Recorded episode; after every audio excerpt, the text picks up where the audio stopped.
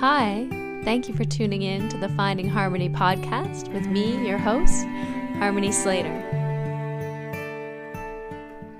Hello, welcome to the Finding Harmony podcast. I am your host, Harmony Slater. As most of you know, I am having a great week. I am back at home after a wonderful time away in Europe and Turkey. It was such a great trip.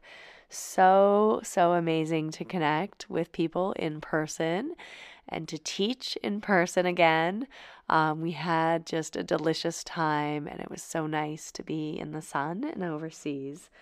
Um, I am excited today to offer this episode with Dr. Rob Lamport of More Than Anatomy. He is also the husband of a past guest of ours, Tara Mitra, who many of you know and love.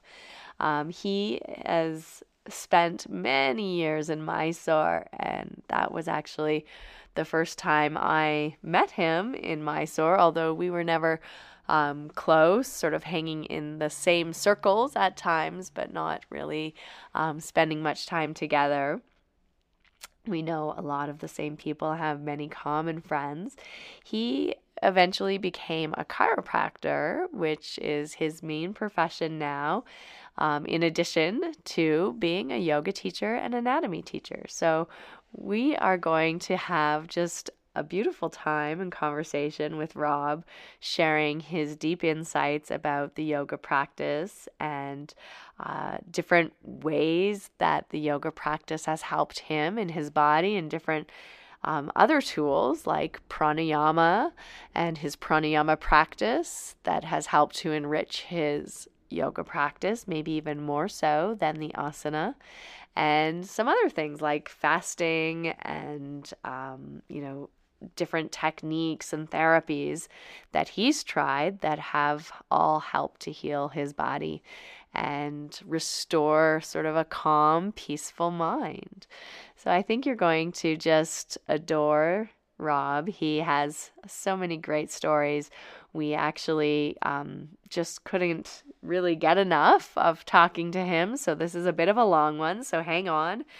Um, it's it's worth the wait, though. It's worth listening to every bit. It's very, very juicy conversation. And um, as well, just a reminder to jump into the Finding Harmony Inner Circle. Uh, we are open for the month, and I would love to have you join us inside the Inner Circle membership. Uh, we have a wonderful bonus episode with Rob Lamport inside the Inner Circle. You will only get to listen to our bonus episode if you are an Inner Circle member. And so be sure to sign up. Um, not only will you get the bonus Finding Harmony podcast episodes, all of them that are in there. Um, that have been released so far, but you will also receive an invitation to join me for my live Mysore classes held every week on Friday mornings in North America, Friday afternoons in the United Kingdom and Europe, um, as well as chanting and pranayama monthly live classes, and as well as a monthly conference and philosophy lecture that are open to all our inside members, as well as uh, past workshops and many, many recorded classes that you can follow along to, including half primary series, full primary series, and intro to intermediate, backbending classes, backbending workshops, handstand workshops, as well as other workshops on things like the Bhagavad Gita or Ayurveda. There's so much inside this membership. Um, it is a huge, huge deal, an amazing opportunity. So I would encourage you to become an inside member today and uh, join us. It's a wonderful way to connect with an international community of practitioners that are super supportive and um, just wonderful human beings. I know that you will love becoming a member and joining our WhatsApp group and our private Facebook group and um, getting your questions answered as they arrive. It's the best way to connect with me um, for a very minimal investment. You will join my inner circle. So jump on in. I'm excited to be able to open it up for this short time. I will be closing it um, in a couple of weeks, so stay tuned. But don't don't delay. Why wait? Come on inside now. Hi, welcome to the Finding Harmony podcast. I'm your host, Harmony, and I'm here with Russell Case. Are you feeling any better, Harmony? a little bit. You're feeling a bit better because yeah. you've been poorly. I've been a little poorly these last couple days. Sickly. Yeah. Yeah. But yeah. you were you're still gonna get up it for a, a podcast today. Oh yeah. I'm what, excited. Well, what do you have for us today? today this is so exciting. We have Dr. Rob joining us. Dr. Rob from Mysore. Yeah. Our old our old buddy from Mysore. Yeah. Hi, Dr. Rob. From more hey, than anatomy, right? Yeah. Great to yeah. be here with you. Thank you Thank so much you. for having me. I I thought that you had given me a treatment at one point to fix me, and as it turns out, you, that there were a number of chiropractors and acupuncturists on hand in, in Gokulam to kind of fix us. And and I I, th- I gather we have never really met then. I, I don't believe so. If memory serves me correct, we've never met Russell. There's, you know, as you know, Mysore is such a transient community so many people coming in and out that yeah, I've met a number of chiropractors over the year and lots of great acupuncturists and massage therapists. So I think I think it must have been someone else. Gosh, we sound like Roma or gypsies. we were gypsies. Traveling travelers. Did You're... you meet Sean Clear, the acupuncturist from London? Sean Clear. No, I didn't. I didn't. Okay. I just thought you're both no. English, you know. Uh, it, doesn't, it doesn't ring a bell. You're from Hampshire. I'm from Hampshire originally, yes. And uh, where in England is that exactly? Hampshire is southern England. Um, so it kind of goes down to the south coast and it's just underneath London. Oh, so it's um, sort of um, on the way to Dorset. You kind of, kind of west. West of Brighton, west of Hove, and on the way. Uh, yeah, yeah. Oh, slightly west of slightly west of Brighton. Yeah. Okay. Okay. So if, if you from from where my family's home is, then if you drive about an hour, you reach London. If you drive uh, to the about north roughly, and if you drive south roughly, you reach Southampton, Portsmouth. Okay. Oh, Portsmouth. Yeah, yeah. I, I've yeah. been to Portsmouth a couple times. Oh, have you? Beach. Yeah. I lived oh, in nice. Brighton for a couple of years. So. Oh, did you? Yeah. Oh, wow. Yeah. Oh, yeah. Brighton's nice. Brighton's very nice. It is nice. Everyone likes Brighton. Brighton. When was that? When was that? Uh, I I figure we probably we rubbed elbows together in Mysore in 2003, and then okay. um, I moved to to Brighton straight away. I got a job at the Brighton Natural Health Center. I got a gig. Ah. Uh, I took over Julie Martin's place at the Brighton Natural Health Center and uh, was there about three years. Oh wow! Yeah, and then wow. uh, Sarah Miles took it over. The lovely Sarah Miles. Okay. Okay. Yeah. Oh, what great experience! Yeah, Brighton's Brighton's got some sun compared to the rest of, of England. That's what they say. It's true. yeah, and lovely, lovely, uh, lovely rocky beaches that are very, very uncomfortable to lie on. To, yes, try and, and soak up the sun. It's like this is a bit uncomfortable. So you were you were uh, destined to be a farmer in the south of England. I was, by all all accounts, I should be a farmer. Um, mm. that, that's the kind of family tradition. Which, as a, as a kid, I was just yeah, I was not interested in. My brother, he was always going to be the farmer. You know, it was oh, wow. very clear that he was going to be the farmer. He went to agricultural college, and is still farming today. And it wow. didn't really. I wanted. To, I watched a lot of black and white movies when I was a kid. I was just completely enamored with TV and I thought there was probably far more glamorous things to be doing yeah. than farming at the time. Right. Uh, so I was drawn in a different direction. Can you um, dig into this a little bit about about farming because it's quite a bit different than than in the in the states? Because I I grew up in farm country in the states, and even though the farming kids were a bit wealthier than the townies, and they were a bit more um, had a bit more status. They still weren't posh, and you know, so like the city kids were were posh. But I think it's I, I, dare say it's it's very different in in England, where you know being a farmer is really a, quite a lot of of status. Um, it depends how big your farm is, I would say. Okay. So you know the the the big landowners that have, have got kind of farms that are two, three thousand acres and above, then mm. yes, they they can be quite wealthy and often have quite high status. Mm. Um, my family's farm is about 500 acres, so mm. on the smaller side. Um, I wouldn't said that uh, that we you know we toured through the through the countryside and people waving at us, recognizing us uh, back back in the day. So we had we were kind of medium well off. We were kind of middle class. You might you might say right. we were. Yeah. Uh, what were you What were you growing? Um, well, they used to they used to do a lot of of, of beef. They were beef farmers, to be honest, which right. I hate to say, um, for many many years, and then they stopped that maybe twenty years ago and now mostly it's wheat. So it's all the kind of you know commercial crops. It's wheat, it's canola or rapeseed oil. Yeah, um, a lot of a lot of peas for pea protein for animal feed. Um, some yeah. oats once in a while, not very often. A little bit of rye barley once in a while, but so mostly is, wheat is where the money is. Those giant, lovely yellow fields are that's the, the canola, the, cano- the rapeseed. Yeah. yeah, that's good. Yeah, yeah, gorgeous. Yeah, it looks beautiful, but not good for you. Yeah, we have that a lot of that here in mm, Alberta and British Columbia too. These beautiful yellow fields. yeah, yeah, yeah. They yeah. look stunning. Yeah. Yeah, we have a lot of ranching too in this area. So. Oh, do you? Yeah. What, what's, oh, what's the yeah. what's very, the crop there? Well, Alberta's famous for their beef. So. yeah, it's beef ah, country. okay. Beef and it? wheat, basically. It's the Texas of Canada. yeah. Actually, because it's How oil and beef here. Yeah. yeah. Ah. Oh, I didn't know that.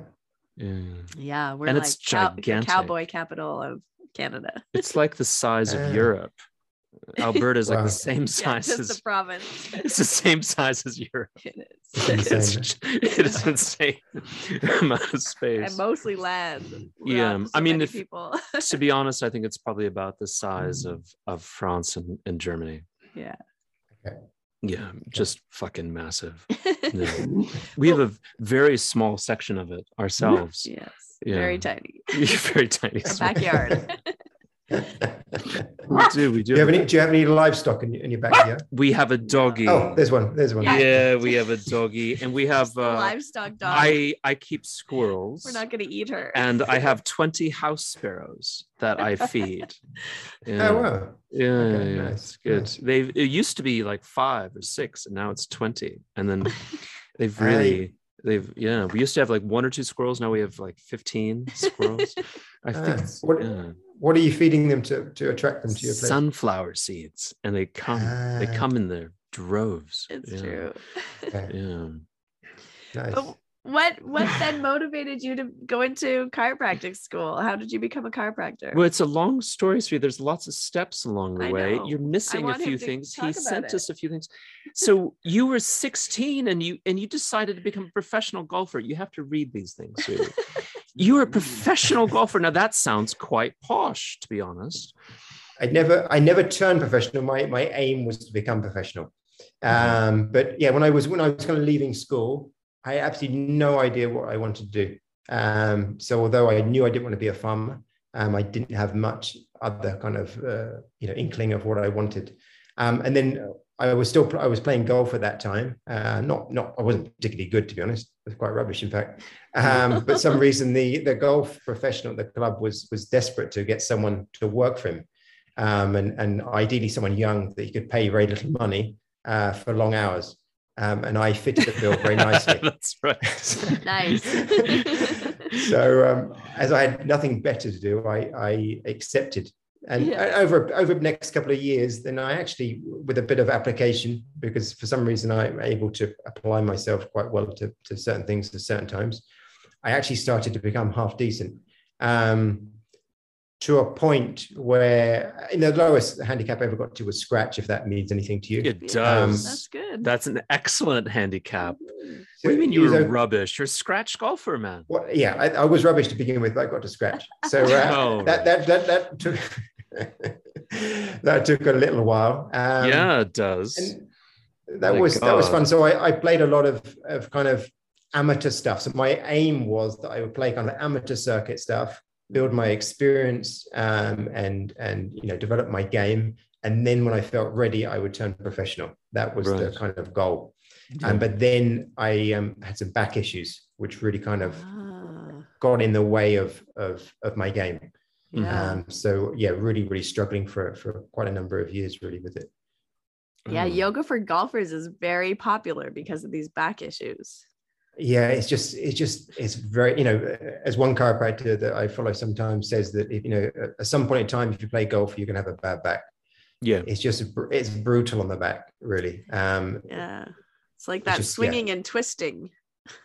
and only twisting on the lumbar spine, yeah, and only yeah. one direction. Yeah, yeah, lopsided sport, not good. And then yeah, yeah the lumbar spine doesn't like to rotate, and um, golf tends to force it to to do so. Yeah, right. I think it'd be I think it'd be interesting for the sport if every other shot you had to switch hands. You had to go from mm. left-handed to right-hand. I think it would really be a much. That would up the ante. It would up the ante. Yeah. Yeah, yeah. Or you'd have to flip for it at every hole. Yeah. Who's gonna go left-handed as well? I think it was. Uh, I think it, there was a famous golfer called Seve Ballesteros, a Spanish. Uh, oh, uh, yeah, Seve, yeah. Yeah, Seve. Yeah. yeah, he he died a few years ago from, uh, from a brain tumor. But I, had, I, was uh, told a story. Green jackets, Seve. He won the Masters, yeah, and he won the Open a couple, a few times. Um, very good golfer, but he could play left-handed. And uh, my understanding, or a story I heard, that he could. He had a handicap of three playing left-handed. Wow. so he was he was super good. Yeah. Yeah. I think that that would be good. They should have to switch every hole. It would help their yeah. spines. Our friend Robbie Cavallero, who's on the show, told me stories about Seve out there with a stick and a pebble, and that's how he taught himself to yeah. play golf. It's just a stick because he loved the game so much. He would just go out there with that. Exactly, yeah. And then at midnight or when it was dark, he would sneak onto the course that neighbored his, his home mm. and uh, play a few holes in, in the pitch black. Yeah. Good. It's incredible. I, so there's a couple stories there I think with with you that you wrote us about harmony that uh, were interesting. Uh, there's the one about um, uh, being in the in the golf shop with your book, and then there's the other story about just wandering into the yoga class in at the golf club. And I wonder which one would you like to start with because they're both really fascinating.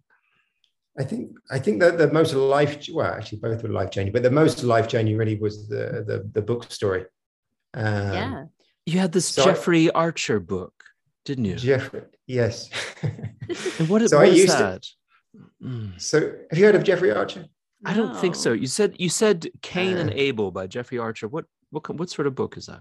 It's a, it's a piece of fiction. He's he he's written some excellent pieces of fiction. Tinker Tailor Soldier Spy. Oh, oh yeah, I know I Jeffrey Archer. Jeffrey. Sir yeah. Alec Guinness is my my hero. Ah, yeah, okay, okay. I've I've tried. I've, my life's mission is to end up with a voice like his. That's yeah, fabulous, like absolutely fabulous. Yeah. So lots lots of amazing novels that he, or uh, yeah, pieces of fiction he's written over the years.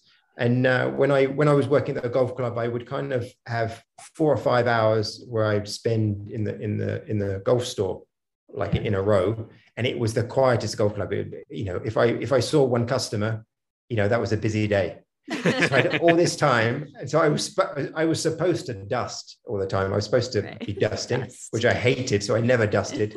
Um, and then so I was left to my own devices. So I started reading books and pieces yeah. of fiction and uh, obviously you've never seen this book, uh, but it's, you know, it's a thick piece of fiction. And I was very mm-hmm. proud that I had this big, thick book, mm. and I was reading it away. And one day, this this um, elderly gentleman, his name was Frank Weldon, um, yeah. very quiet fellow. He came in. He said, "What do you know?" You know, you've got to seem to have a lot of time in your hands. What do you do with your spare time? And I'm like, ah, yeah. And I went around the back and I produced this thick book, showing, wanting to show him and see how impressed he was that I had the intelligence to, to read such such large pieces of literature. Um, and he was not impressed at all. He like he shook his head and he said, "You you know you really should do something more useful with your time." Oh, and I was I was completely devastated. It was, you know, you know when you you kind of present yourself to someone, you've like you laid yourself in your line Yeah. like this. I want to get praise now or feel good from your from your uh, you know your God. good words. That was completely lacking. That's that's the sort of fellow that walks around the art schools and does a critique and he walks into each of our studios and he just shakes his head you're wasting your life here I was like, yeah, yeah. what i'm I'm really just- trying. i'm really trying i'm really no no it, like but this guy sounds like the arts are just rubbish for him It's pretty much like that. And I guess in that in that situation with the arts, you can either drive you to better things or you can give up. Um, and so I just I decided it should drive me to, to better pieces of, of reading. So Yeah. I, I went to the to the um, uh, to the bookshop. There were bookshops back in the day, and there's not many bookshops nowadays, as we, as we know. But back then there was a bookshop I went to, and uh, I looked in the kind of self-help section, and and you know looking for different things, and I, I picked up two books, and one was was Anthony Robbins, Yeah. Awaken the Giant Within, yeah. um, and the other was the Hay Diet. Um, Oh. and by both, louise hay yeah. Yeah. So I was I was completely blown away by both of those. It really it it was the point where I kind of opened my eyes to the world that I realized that there's so much out out there that we can gain knowledge from and so much we can learn and so many ways that we can evolve.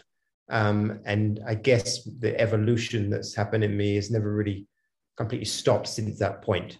And so at the most crucial points in my life, I kind of see the Frank Weldon moment, as I might nickname it as. Weldon moment. God you bless him, got a probably- moment named after Yeah. him. That's so Yeah, Yeah, exactly, exactly. If anyone's listening who knows Frank Weldon uh, and knows knows his whereabouts, please please get in touch. Yeah. Uh, but uh, I learned, learned a great deal from from that guy just in in that moment, and I think that's I think that's beauty. You know that we watched Yeah. Tara and I watched this movie um, the other day. Uh, we've seen it before. Um, Sliding Doors. Have you seen that with Yeah. Gwyneth Paltrow? yeah, yeah, yeah, Uh, I know that one. where she where she Uh-huh. jumps into the tube one day and she Yeah. misses it the next day on that Yeah. moment and our Right, life takes yeah. completely different directions yeah, and that uh, and it's almost like that kind of, kind Yeah. of yeah. I, I know our Nice. listeners at home are waiting for me to to speak up because that I also had one of those sliding door moments Ah. when I was in um, I'm waiting uh, Carlsbad, California, and um, Louise Hay stuck her tongue in my ear, which was a Oh, phenomenal wow. It's not a changing. sliding door moment. it is a sliding door moment. If you- if you- if it's a slippery moment but your ear, then you would also feel transformed by the moment. You know, we, we became quite close. No, you didn't. We did. for for three seconds. Well, she we were quite close, and that went for three seconds. Why why on earth she, was she doing that? She, she was neighbors with my boss, uh, Jean and Selima Ruffin, and so we were out to have dinner, and and I was there as a modest young man trying to be, you know, very polite and nice and eye candy, you know. And um, she she drank. Um, bit too much. she'd had a bit too much to drink, and then I I she was quite elderly at this she time. was like she 80 was almost she was dead. 87 something like that 85 87 and they went to go get the car and they said just keep her upright and i said all right i said keep her upright and then um she turned to me and like got very close to my face and said isn't it nice that we could become so close so quickly i said yes it is nice and then she tongued my ear and i was like this is fantastic i could go to bed with this woman it would be the most amazing thing. And how much better would the story be if I bedded her, right? As like a 35 year old, and like I took in her bed, and it'd be it would be like the best story ever. Right now, I feel really like it's quite frustrating. I can't, I didn't consummate the story, you know. But uh, yeah, that was that was transformative for me. I haven't been the same since. no I, I can imagine I can really No, and I was quite I was quite stricken when she passed. Actually, You weren't. You're so full of it. Mm. wow well you should better yourself Were you listeners at home you should you should better yourself and you can't you can't do wrong with louise hay I I love I love her. Like change your like heal your heal your life. you have all of her books. I have a lot of her all books. of them I know Oh, I love her. fantastic. yeah very good yeah so then so mm. after this moment you, had, you, started like on a on a massive journey of of self realization and personal development and opening your yeah. heart and your mind all these new ideas yeah so, so, to begin with it was it, it was mostly towards my kind of golf career and so it really especially um, anthony robbins book it really made me appreciate the power of the mind. And you know yeah. golf they say is like 90 95% between the between the ears. Mm-hmm. right. You know it's, it's yeah. concentration. It's not letting negative thoughts come in. Um, so it's a bit like meditation in some ways. And yeah. you really have to be in the zone. So it really it really strengthened my mental game which you know was the thing that improved me a great deal. And then the nutrition side to give me more energy um, you know, to more, more stamina when I was playing. Sometimes before that, I would get tired towards the end of a game. So yeah. the nutrition really helped to make sure that I could stay physically and mentally alert um, when I was competing. Yeah. So it was on that level to begin with. And then over a period of time, slowly moving more towards uh, more kind of spirituality, I, I would guess, and, and, connecting to myself and, and eventually to the, the rest of the world, I guess so the rest of the universe in some way. Yeah. How did you stumble into a yoga class? So I after after about two and a half years of playing golf quite a lot, um, uh, I developed all these back issues, and I saw lots of different people. I saw chiropractors and physiotherapists and doctors and massage therapists, all these different people. None of them really helped.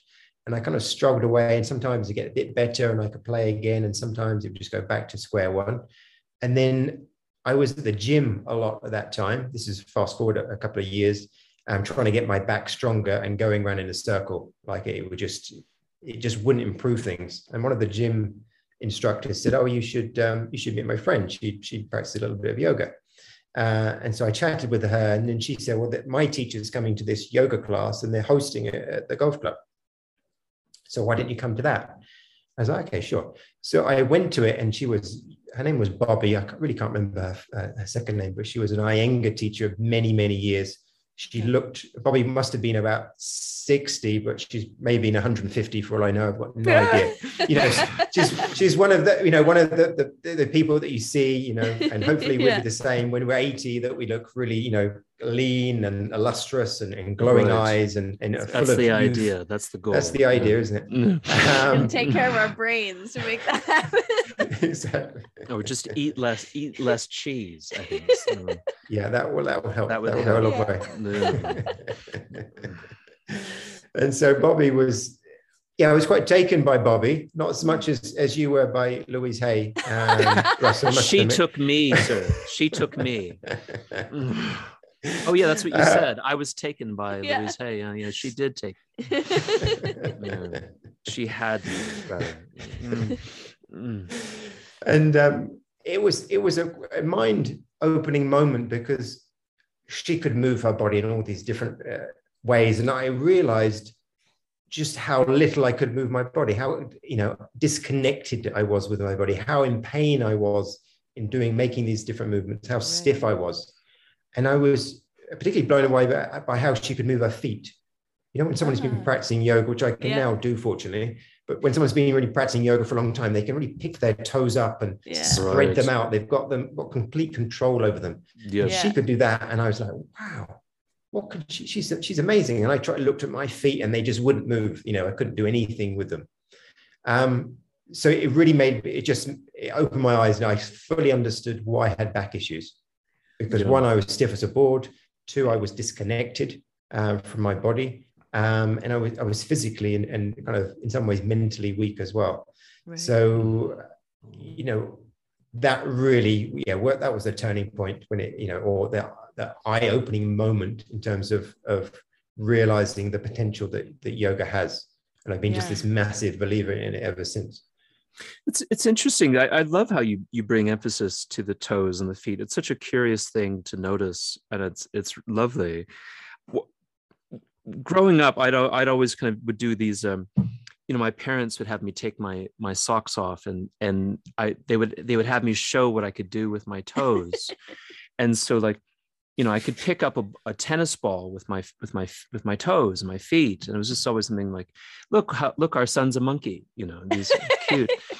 and then I I I I went to India and I and it was the first time that I noticed people with the same kind of feet as me and mm. everyone's walking around their feet and toes are spread wide out especially the laborers walking out with these bags on their head and i'd look down mm. at their mm. feet and i said oh god their toes look just like mine and it was the first time i ever really kind of really thought about the toes being okay. something that could be um special.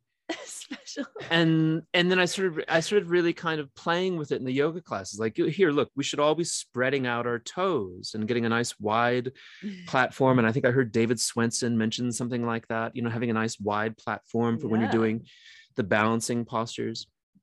Unfortunately like no shoes will fit me and it's just it's uh, uh there are disadvantages is what i'm trying to say but yeah when you, when you go to india you really do see that a great deal where yeah. they've not had their feet in shoes for most of their life as you said yeah. particularly the particularly the laborers or the, the more uh, farmers for example i used right. to live on an ashram many years ago uh, in india and it was a very rural community and they often would walk barefoot and i was just it's a delight to see such a healthy foot yeah, it is delightful. Uh, you, you, don't see it. You don't see it very much in, in the Western world. No, it's the total inverse of how our feet look here. It's like a, it's like a pointed arrow. That's what all the feet look mm. like in the West. Whereas mm. it's a, it's a fan in India or in Southern Illinois where I grew up. With, you know, in my my my foot, and it's my foot's like a fan, and nothing in a no shoe foot fits that. There's no shoe made for that. Even all these like ergonomically newfangled shoes that are made to keep your foot wide they're still i feel like constrained in them still. Yeah. Am I allowed to? I was going to suggest a brand of shoes, but am I allowed? yeah, yes, yes. and um, let's, we'll contact. Let's hit, them, let's hit them up and get. Yeah, we'll contact them about sponsorship. We're eager for new sponsors. Yeah. or any sponsors. or any sponsors. Have, have you not tried? Because I, I, find that the Vivo Barefoots they have a really wide toe box. Vivo. Barefoot. Have you tried those? Uh, no, I haven't. Try, try we have, have, a look at those. We have tried Dos Equis, and if you are interested in a beer for the most interesting man in the world, in today's case it's Dr. Rob, try Dos Equis. but v- okay. Vivo, Vivo, Vivo. oh, I'll, Vivo barefoot. Yeah. Vivo barefoot. V I V O. Yeah. Okay. Hopefully they're watching and they're pleased with this this plug. Yeah, I'll see if I can get. Uh, Hit them up. uh, I'll do that. Vivo barefoot. And, so, have um, you noticed, like, as a chiropractor now, with all of your years of experience, that like people's feet will often, you know, change the way their spine is? Yeah, they, they, yeah, it really can. It really can. You know, you'll often you know, you can argue that it can happen from the kind of low back pelvis down, affecting the foot, but right. it also can affect you know the foot going up in into the spine. They did a fascinating study years ago um, where they put um, heel wedges, you know, a little a little lift towards yeah. the heel of a shoe yeah. to make it a little bit higher and yeah. change the, the architecture a little bit. Um, they did an MRI before and then an MRI about six or eight weeks later. Yeah. And what they saw was the there was um, actually injury to the bone. Ooh. The bones of, of the spine they were actually injured. They're wow. under greater stress because the individual was walking differently. In, in fact, one person developed such bad sciatica that they had to stop. They had to stop the, the actual trial on him. You mean wow. like a like if a lady wore high heel shoes, for example, that would do that? Um, it would have it would have an effect on, on the bone structure differently. But yeah. what they did was they just did it in one side. Oh, one side. Oh, oh God. No, don't do that. Yeah. that's that's inhumane, man. Yeah. God damn. But but for sure, if you if you change if the you change the way you walk, if you change uh, the foot's architecture, there will be yeah. a different stress acting through the foot and therefore the spine.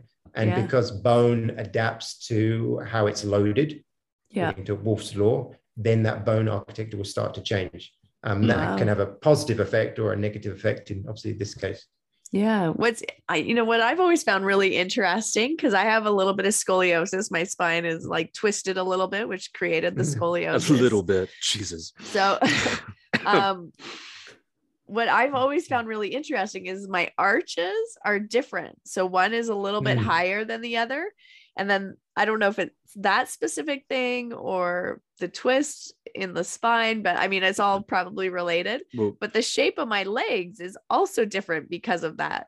Yeah. Like one's a little more bowed and one's a little bit more straight. For you, sure. your father, yeah, your brother, and your niece all have exactly the same body and the same spine. It's, a, tra- it's a tragedy. It's a genetic yeah. problem. By the way, Vivo Barefoot uh, offer a range of barefoot shoes for men, women, and children. Ultra thin, puncture resistant shoes let your feet do the natural thing. And um, they're going to send some footwear to us. Which is nice. And we'll give them out to uh, some lucky winner at the end of the show. Fantastic. Can you tell us a little bit about uh, because we want to get to your body of knowledge with the chiropractor and and your whole experience of of India, which is fascinating. But how is it? Because this must be really difficult to leave golf behind. And I think you're like a 22, 23 year old, and you've decided to to move to do something completely different. You decided to just become a yoga teacher. And I, I wonder if you could you could tell us about that it was I, I, do regard it as a slightly harebrained idea you know why you it's like saying it's like saying i'm going to become an, a teacher of urdu and you've never looked at an urdu dictionary. You don't know anything about urdu. So it's completely ridiculous really. I, I just i guess i like the you know it's almost like i like the sound of urdu but i didn't know how to teach it. So i liked the idea of yoga. You know i'd been practicing for how old was i then? So i've been practicing for maybe two or three years. Um, and I guess yeah. it was the only constant in my life at that point, apart from from golf, which it wasn't something I was going to pursue anymore. Um, it was just too painful, and, was it? Golf? Yeah, I, I, it was too. It was yes, yeah. In many ways, you know, every time I, you know, I don't play anymore. I haven't played for for quite a number of years now. Every time I think about playing golf, my back hurts. There's that real, oh. there's that negative association. Yeah, um, yeah it reminds me of, of Anthony Robbins and the way he does NLP. Yeah. You know, for example, you hate carrots, so you think about carrots and then you feel nauseous about the carrot straight away yeah. um, yeah. before you've even seen the carrot. The psychosomatic response. Exactly.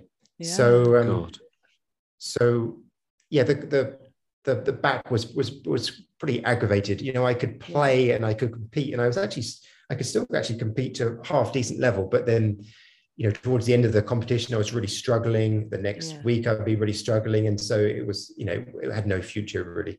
Yeah. Um, so that was put to one side, and uh, the thought of of um, yeah of, of, becoming a yoga teacher sprung to my mind, and then uh, I wondered how I was going to do that. And the, the first thing that came up was was you know back back in the day there was no there was internet, wasn't it? There was AOL, and they know, we used to log on to AOL yes. and a horrible noise that went on for like an hour, mm, and then you got connected. Yeah. Um, it's a real uh, meditation so, at that point. Exactly. yeah. Exactly. Um, and so there wasn't much information out there, but the the the big the main kind of yoga school that I knew of back then was the Shivananda. Right. And they had mm-hmm. different teacher trainings, didn't they? They yeah. had them all over the world. Yeah. And I came across one one in the Bahamas. Yeah. Thought, this, this, sounds good. I'm go there. You were just in the Bahamas. no, no, I didn't. I didn't oh, go. go. I didn't. Bahamas. I didn't yeah. I see. mm. That one always seems to me too. and then, so just before I actually booked the Bahamas, my, my, friend at the time said, "Look, if you're going to learn yoga, you should go to the source. You should go to India. This is where it's from." Amazing. And I'm like, "Oh, maybe you're right. Maybe I should go and do that." So then I started researching, and still there's no internet, and I came across this book. I don't know whether you guys ever heard of it. From it's called From Here to Nirvana. Oh yeah, um, it's the Kurt Cobain biography. No, it's not. it's, not. it's what inspired Kurt Cobain, maybe. Oh, but, um, yeah, yeah. The su- it's the suicidal tendencies. You mean? Yeah, maybe. maybe. From right. Here to Nirvana. Yeah, I yeah. feel like I've heard of this book. But it was it was a book that listed just about all the kind of well-known ashrams and yoga teachers. So yes. they had the Pattabhi Jois and they had um, A.G. Mohan. Um, they had the Bihar School of Yoga. It was like a they spiritual, had... uh, like Lonely Planet to India, right? yeah, pretty much. I had pretty this much. book. I had ah, fantastic. Book. Wow. I traveled yeah. all around India, like going to all the gurus awesome. and and things. I'd look up who did I want to go visit and how can I awesome. find them. It's yeah, your yeah, spiritual tourist, for fuck's sake. It's amazing. It was an amazing book. I don't know what happened to it, but find a, find great, great book. find a single path. Sweetie. It was awesome. What, I, what I year? wish I still had it. what year were you doing that? That was in 2005 and six and seven. I traveled a lot okay. through India looking okay. at all. You've got you've got this relationship to Pattabhi Jois already. Just stick with that. Nah. Nah.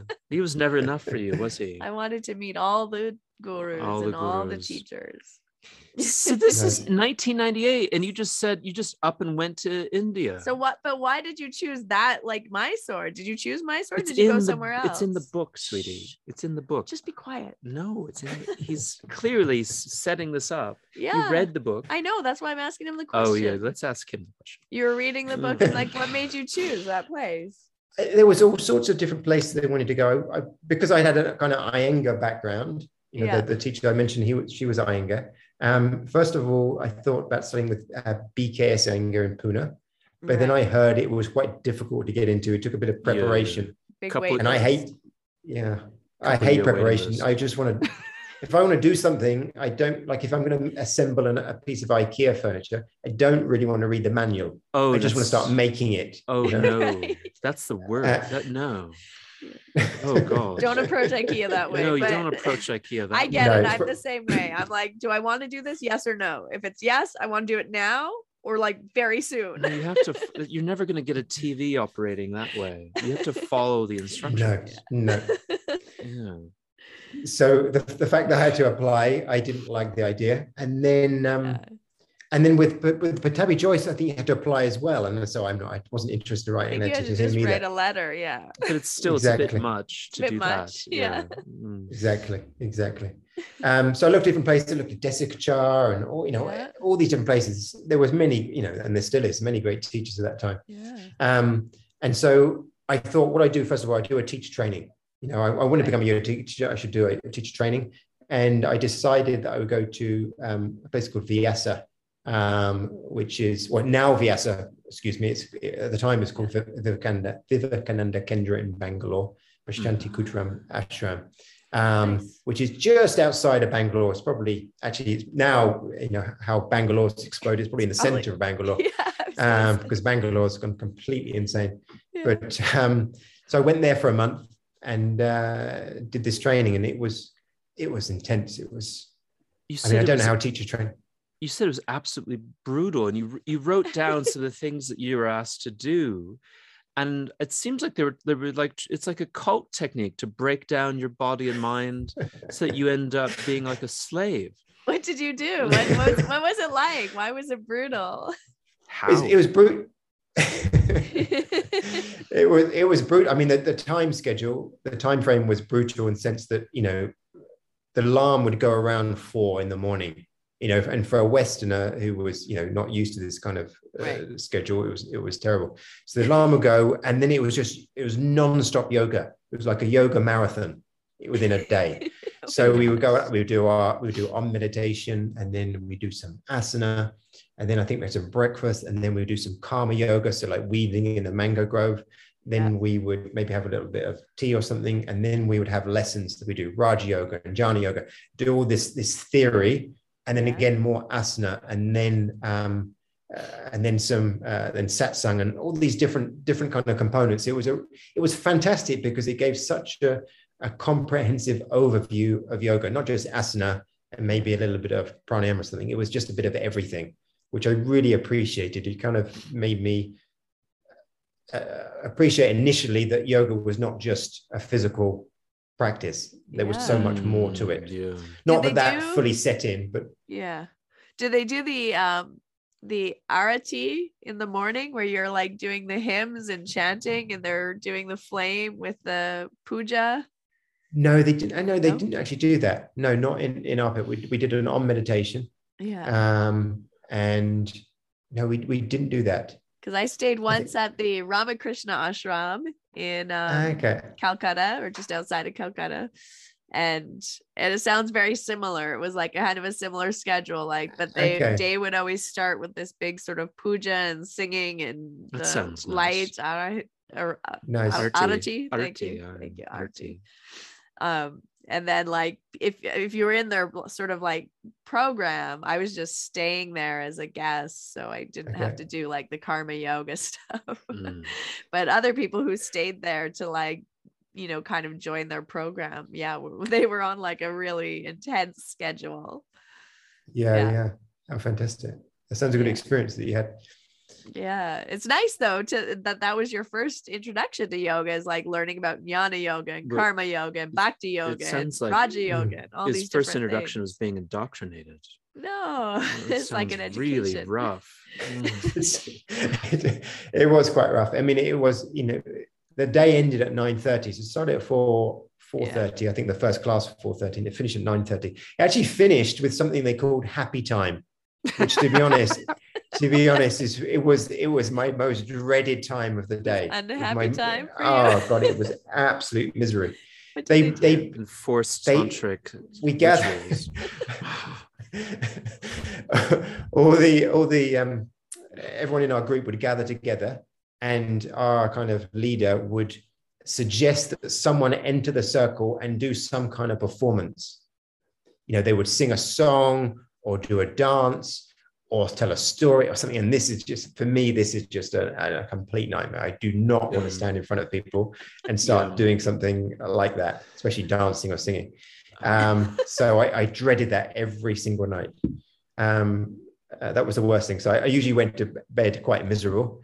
And then I'd been asleep. I'd been asleep for five minutes, and the bell would ring, and I would have to start all again so after about three days i was i was i was really yeah.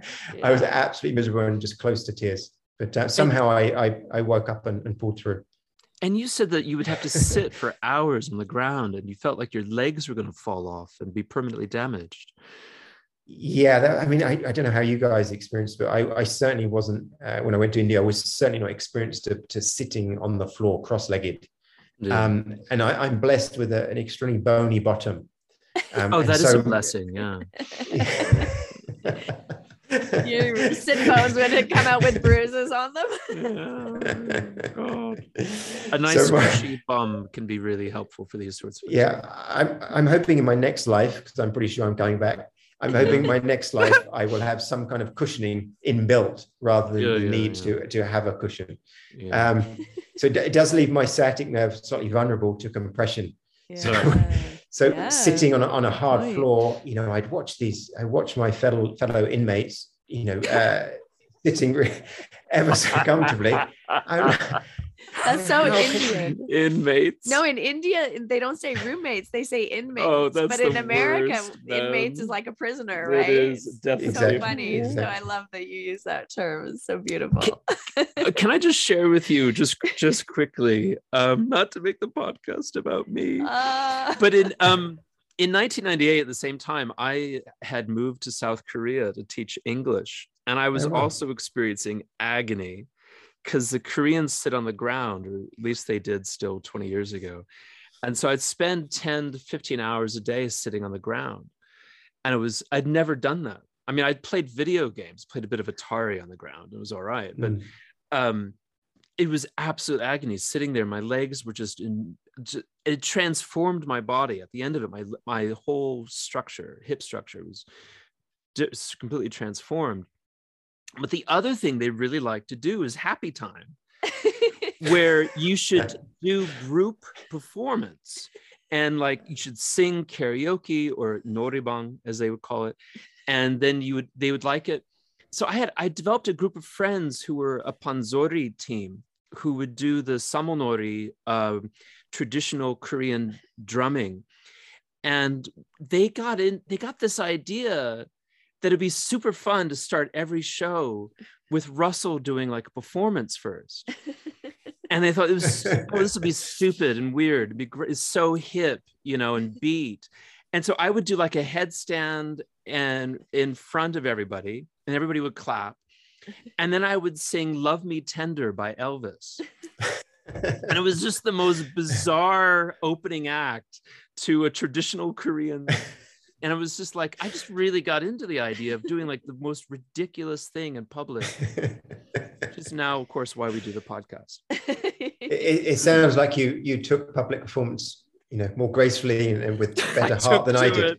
I really did take to it. I thought oh, this is, if you can sing "Love Me Tender" in like and these guys like even though it's korea and it's a completely different t- tonal chordal structure they could tell that i was i was not singing it right he was like this guy cannot sing. This love, I, we don't even know this song but he cannot sing. It was uh so stupid. Did you find See, you were there for a month rob? I was in yeah in the in uh in there, yeah, about for five weeks. I, I turned up about a week early, so it was about five weeks in total. Um, but yeah, you know, it was it was a great experience, and and like, did you notice like any you, changes, like your body or your like energy or your mind or anything? Um, yeah, I did. I, you know, you know, when you when you sometimes when you do those things, you don't necessarily appreciate fully what's taken place. Yeah. Um, and I remember and I think the biggest appreciation of what happened, because in, in the ashram, as, you know, often there's it's, the food is really sattvic. So there's no um, food such as onions and garlic um, and a lot of refined food. So you, you become quite clean. And I remember we were, you know, the food wasn't actually bad, but the, the fellow Westerners that I met, there was a, a there was only three of us out of 30 that were from from from the west there was an australian girl and an american girl um, and um, we were really missing Western food. So we left the ashram. We went straight to um, what's the pizza place? Um, pizza Domino's. Domino's. Domino's was popular at the time. Pizza Corner. Pizza Corner. Pizza Corner. Well done. That's another plug. They'll be sending us pizzas now. Yeah. yeah From India.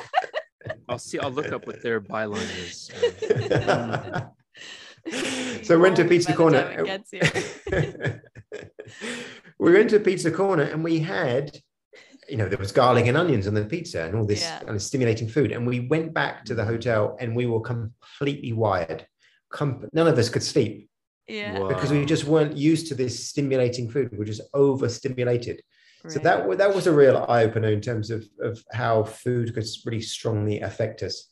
Um, but also how as we entered you know bangalore was was pretty crazy then and it, you know it's even more crazy yeah. now the, the stimulus you know the honking and the cows the, you know, the barking dogs and then the truck and the fumes so much stimulus and it was like oh yeah. you know I, I almost want to go straight back to the ashram that yeah. drove me crazy. It really drove me crazy in India when people would tell me like, "Oh, garlic and onions are very stimulating," and they would in front of you drink a gallon of Mysore style coffee with with like a a pound of sugar in it, mm. and then they would go. You know, then it's like, are you look around, man? How stimulating this place is, and you're giving. I, you're giving me shit about eating an onion. look around. I'm just, oh, I get so mad. Mm. yeah. So then you went to Mysore. So I went to Mysore, yeah. So I, would heard, as I, I was reading the book about Ashtanga, but also I maybe before the book or around the time of the book that here in Nirvana, um, I'd heard about Ashtanga yoga, and my only reference to it was that Madonna and, and Sting practiced oh, it. Yeah. So I was They're I was like, oh, it, yeah. must be good for you. Must be good yeah. for you. Yeah. You look at that. Um, so I knew of Ashtanga. Um, I'd not practiced it. As I said, most of it was was Iyengar. And then I had this obviously experience of the ashram was more kind of hatha yoga based. They only had it was a bit like Shivananda. They had about maybe 30 or 35 postures, something like that, that core postures that we practiced in the ashram. Um, so I was interested in Ashtanga. So we went to, to Mysore and I decided that I would. I had a choice really at the time. It was it was Pattabhi Jois or BNS Iyengar, and um, I was I leant towards BNS Iyengar. One because I didn't have to write him a letter. Co-students um, of Krishnamacharya, yeah. Exactly, um, and also that, a guy I met in the house was saying he he was a student of BNS, um, and said, "Oh, I'll take you to meet him." So it was kind of easy. So it just kind of it was the easy kind of path into into it at the you time. Don't, you don't suppose that was Andrew Epler? That wasn't your housemate, was it? No. Okay. He's a famous, famous uh, Iyengar devotee. Uh, yeah, he does the uh, Mysore traditions, isn't he? Yeah, that's right. Yeah, yeah, yeah. yeah. Not the same guy. All right. So what was he like? You were there at the giant moron Palace. Excuse me, Jagan Jagan Mohan Jagan Mohan Palace. Um, I'm sorry. It was next. It was next door. So the, there's a Jagan Palace where the Krishnamacharya used to teach, and then there's there's some mutt which I which I can't remember the name fully, and I won't I can't pronounce properly. A, a mutt um, being a, a, a school in India or a, a center. Yeah, it was like it, it was it was Not a temple and, yeah. and a school. Yeah, yeah. Thank you for the, for the, the clarification. Just for Ma- Martha in Florida, who is our only listener, she sometimes doesn't understand these references. Mm, we try and fill in. yeah, there was there was a, there was a temple downstairs and some kind of uh, temple school, and then BNS Iyengar taught upstairs. Beautiful old building, absolutely stunning. And so in the big hall, all the, the locals would practice. They would huff and puff away in there. And and as you know, as you know, when, when you when you see the the, the local people, the Mysoreans practice um, Ashtanga, it looks nothing like a Western person's practice, is it? It's really true. Yeah. Yeah. And, and, it's, and it's great in many ways. It's because there's absolutely no adherence to alignment. They just do no. what they can do and they move from a posture to the next and flop about. Yeah. yeah. Exactly. Um, and have a much better, too, have a much better time of it. Probably. and then we were we were segregated in, in the back portion. Us Westerners, there's three or four of us. Um, and so whites in the back. It was, it was, it was, yeah, mm. it was a little bit that way. Mm. And uh, being a singer, he didn't, he didn't give a lot of, he didn't give a lot of, of uh, you know, adjustments. It was kind of like you do this and this and this and the, the friend that I met, he was quite adept. He was doing intermediate at the time, so he kind of knew. He kind of would give me pointers. Right. Um, and there was a couple other people. It was about four of us, I think, and uh, we just kind of plodded our way through through the practice each day. And then, and then uh, you guys must know Mark Yo. Yeah, you're from Malaysia. Yeah, yeah. We've so mentioned him on the show was... many times because he was he was the figure of the Ashtanga Yoga god in our in our age group. Ah, okay, okay. He's so the most he... advanced person practicing in the shala most for a advanced long, long time. I'd ever seen. Yes, still exactly. the most yeah. advanced I've seen in person. Yeah. yeah. Okay. I've heard so he, about he, people, but yeah. Okay. Witness. He was one of my fellow housemates that that oh, trip. Oh, cool. Oh. And so and so I I, I, I was I was stiff. He was obviously practicing with with Pattabhi Jois at the time, and I um uh and he was quite experienced. Obviously, he knew much more than than I did. I so can't imagine would... how you'd even have time to talk to him because he's so busy doing asanas all day long. Pretty much. But he had time. He had time to, to teach me. So he would give me an extra lesson oh. in the afternoon sometimes, like some hip openers because I was stiff as a board. Right. Um, it would absolutely so kill me. He would absolutely kill me doing these different things. Absolute agony. Um, That's amazing. Brilliant. So I've got a few pointers from him um, and yeah, just kind of plodded along. But I, BNS Iyengar was he was nice. He had a certain certain energy about him. Had a few good stories. Um, yeah. He would he would relate once in a while. He, one of my favorite stories that, or work pieces of advice he ever gave me was that uh, you're like this, Russell, I'm sure. That um, you should not eat a banana. Do not no. eat banana. Oh, Don't eat banana. Good God. And, and, yeah. his, and his reasons were that you know in the laboratory he'd done experiments Okay. Um, and the, he, he tried to burn this banana. He put the, the, the piece of banana in a test tube and he put the Bunsen burner, it burned away and it would not break down. He could not destroy the banana.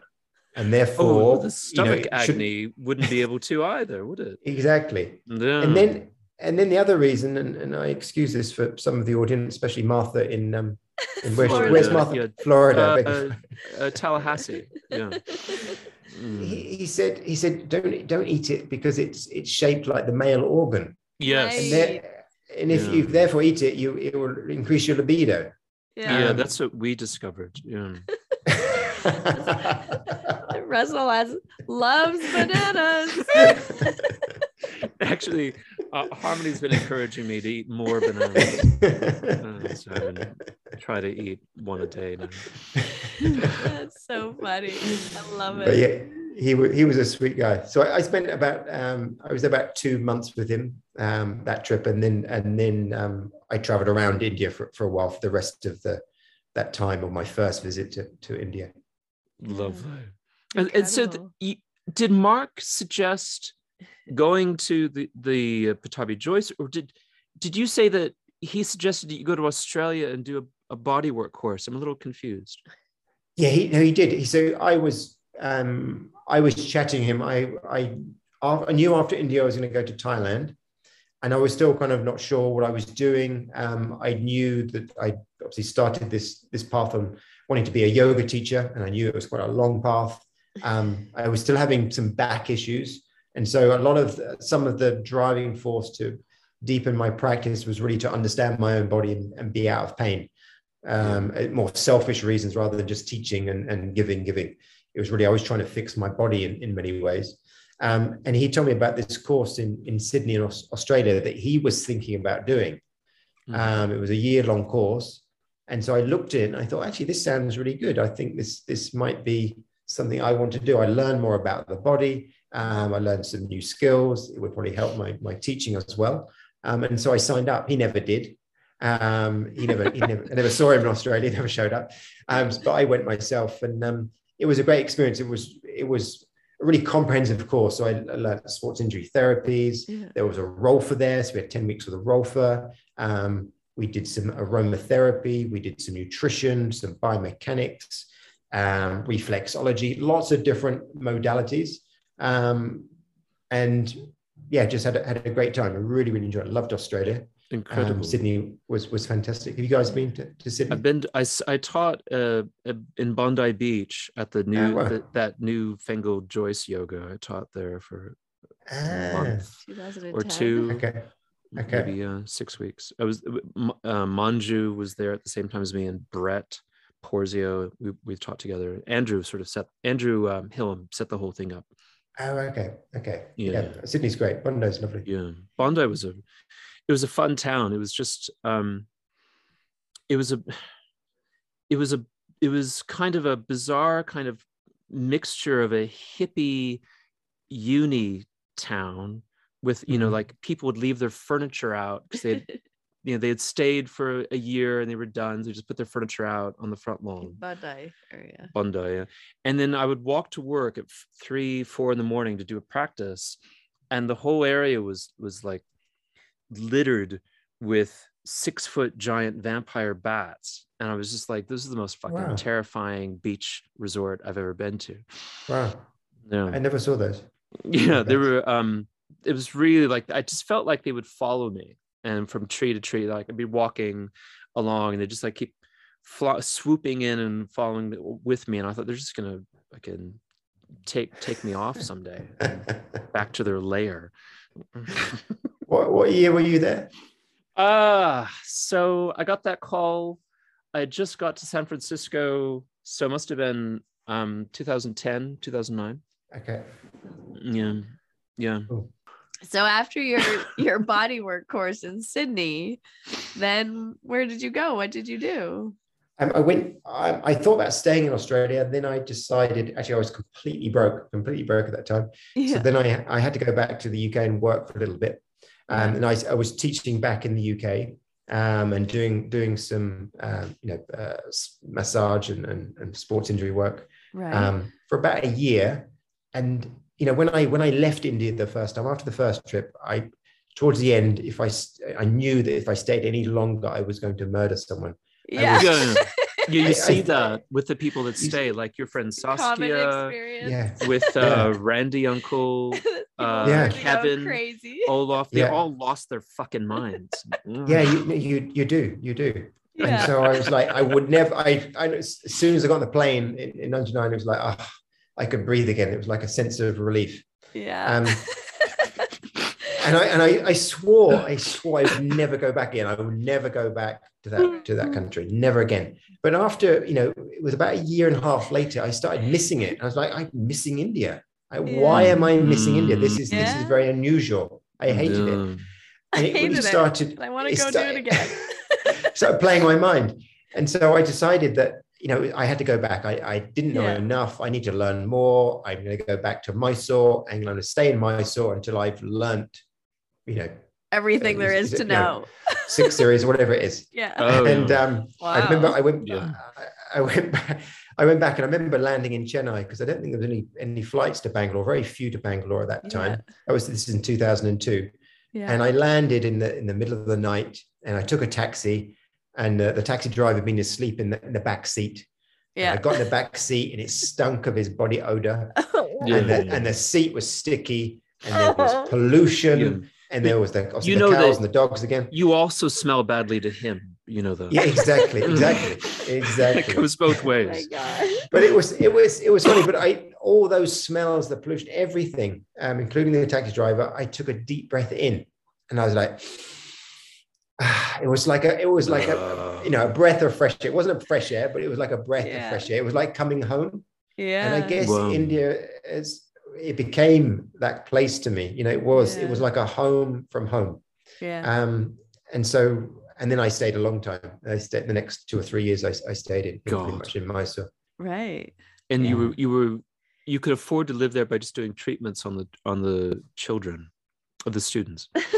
the Mysore uh, students. Mm. I I had you know, well I, I don't really well um, my grandfather was a very smart man very very smart man he, he becomes smarter by the day you know the different things he did but in terms of of his foresight so he, he bought some land and property for my brother and i when we were i was like i wasn't even born actually when he bought it um and wow. so I had a little bit of income, like rental income, coming in. Oh my god! Which, which I know I could live, um, you know, fairly in easily in in yeah. in Mysore. Yeah. See, yeah, back, especially back in the day. Yeah. Farmer kids in the United States don't have that kind of yeah, that's really you got to think ahead for the future generation, right? Yeah, yeah, that, yeah. That's what I was talking about. That's really that's great. They're just so, like so I was at most they like invest into a NASCAR, and like that's very little foresight. Wow. So, so I was quite, I was lucky that I was in a position to to do that. Um, so it enabled me to yeah to practice yoga and and do a bit of self study. Um, then, so when I went back the second time, I studied with Pattabhi Jois. Um, in the old Shala. So I was, I was quite pleased that I always had the opportunity to study in the in the west yeah. the old old Shala now, of course. Yeah, the um, it is home in Lakshmi yeah. yeah. And then you was able to study with him in Gokulam. Wow, yeah. Then when they moved to the, so I was there that year. I think it was 2002. There, the organization inauguration for the yeah old Shala, which is right Rasta was the new Shala. Um, and uh, and then they moved. They, they finished, I think, about August that year, didn't they? And then they um, started again in January the, the following year in 2000. That's right. And I I was that my first trip was the April of 2003, and it was you could tell it was sparkling brand new. Yeah, yeah, yeah. So I, I didn't want to make that trip. I was so used to just a small group of people. and I just I didn't like the idea of being with now 50 or 60 or whatever it was at, right. at that time. Yeah. Um, and so at that time Sharath was teaching in Saraswati's yeah. Uh, old house. Um, yeah. in Gokulam. Um, in Gokulam. And he had, he had a quite small group, maybe yeah. 12 to 20 people. Um, right. 12, 12 people, I think, could fit in the room, or just yeah. over 12, maybe 14 could fit in the room at one yeah. time. So it felt like a, a similar atmosphere. Um, And even in the old Shala, I perhaps had more connection to Sharath. Um, wow. You know, in terms of uh, coming to adjust me and, and kind of guiding me. Um, Pattabhi Jois generally ignored me, um, apart mm. from the, the one time he dropped me on my head. Um, you do yeah. have that in common. We do. That was yeah. The... I think awesome. a lot of people do. I yeah. I ruined my neck. It um ah. he was doing back bends with me and he had and he had the idea that I given my stature as a practitioner I should be able to stand up by myself from the back bend yeah. when you with your arms crossed head on the ground. And i knew a couple people like maya heiss who could stand up from that position. Oh, i've just, never seen anyone do it but i remember maya. And he, crazy back he had yeah. the idea. He looked at me and i thought and he thought oh yeah this this one can do it. And uh, I fucking hell couldn't do that. And I was I got about halfway up, and yeah, yeah, yeah, and then he just like let go, and my my head crashed on the ground. And David Swenson calls it the Pattabhi dribble. I dribbled on the ground, my head like a cantaloupe or a basketball. And um, and I just I broke out laughing. It was the most ridiculous thing. It was just ridiculous that he had just done this to me. And he picked me up and he and he glared at me. And I just looked at him as like, come on, man. That's your fault. And then he grinned and it was was really hilarious. And uh, but my neck was never the same afterward and I Olaf went did some chiropractor on me in the in the hallway, okay. which is probably also a really bad some idea. Jungle medicine. Jungle medicine, you know, jung- jungle kayamane. And um, but finally, your cousin fixed me. A real chiropractor. A real chiropractor fixed me. This is like 15, 20 years later. Your cousin gave me some neck stretches, exercises. He worked on me, he said, We can fix this. We can fix this. and it's fine. I can look up now without pain for the first time in 20 fucking wow. years. Thank wow. you, Pattabhi Jois. yeah, yeah. yeah sorry. much energy and emotion tied to that head well, dribble. What we, we what we, happened to you? Yeah, what you dribbled? Do you have a little bit of a dribble? No, I, so I was, you know, I, I was stiff as a board, so I wasn't. I was only kind of starting. I hadn't really finished primary when I went there. I, I was really struggling, right. as, as we all do, or some of us do anyway. Maybe not you guys. like with you know, Marichyasana D and, and Baddha Konasana, really struggling with those postures. My hips weren't very open. Um, and I was right at the end of the queue. So back then it was probably maybe 50 people, maybe 60 people studying at the old, old, old Shala. Um, and I was the last one in because I just turned up. And yeah. so I was the last one in the room that day. And I just kind of, I just did what I normally did, just went through all the primary doing postures, which I certainly couldn't do. And then he he came along and um, decided he would backbend me, which I was not well well equipped or didn't have the uh, facility to do um, and, ne- and to be honest, had never done before. No one had ever done it. Right. And so I was like, and I'd heard stories about, you know, I hadn't heard your story um, or people being dribbled or David Swenson being dribbled on the head. And I was absolutely petrified, absolutely petrified that he was going to kill me. Um, yeah, so, he, he, so. we we dropped back a few times, you know, arms across like the chest. Like the half, the halfway one. Yeah, yeah, yeah, which yeah. I used to do back then. Oh, um, and then and then he uh, then we load all the way to the floor and he said yeah. come up and i completely panicked completely panicked yeah. looked up which obviously right. threw my no, center of gravity even no, further behind up, man no. yeah it's his first time he he let go and then fell on top of me and so and so we, we're, we're both in a complete heap on the floor holy shit he, he, he was Man. not happy he no. was not happy at all no. Bad man. So bad man. That, that well, that I, I, think that was the last time he touched me. That was the last time, and then Sharath took over. Yeah, yeah, yeah. Um, yeah, upper, like, yeah, upper. no, not yeah, this one. No more. yeah, this one's dangerous. Mm.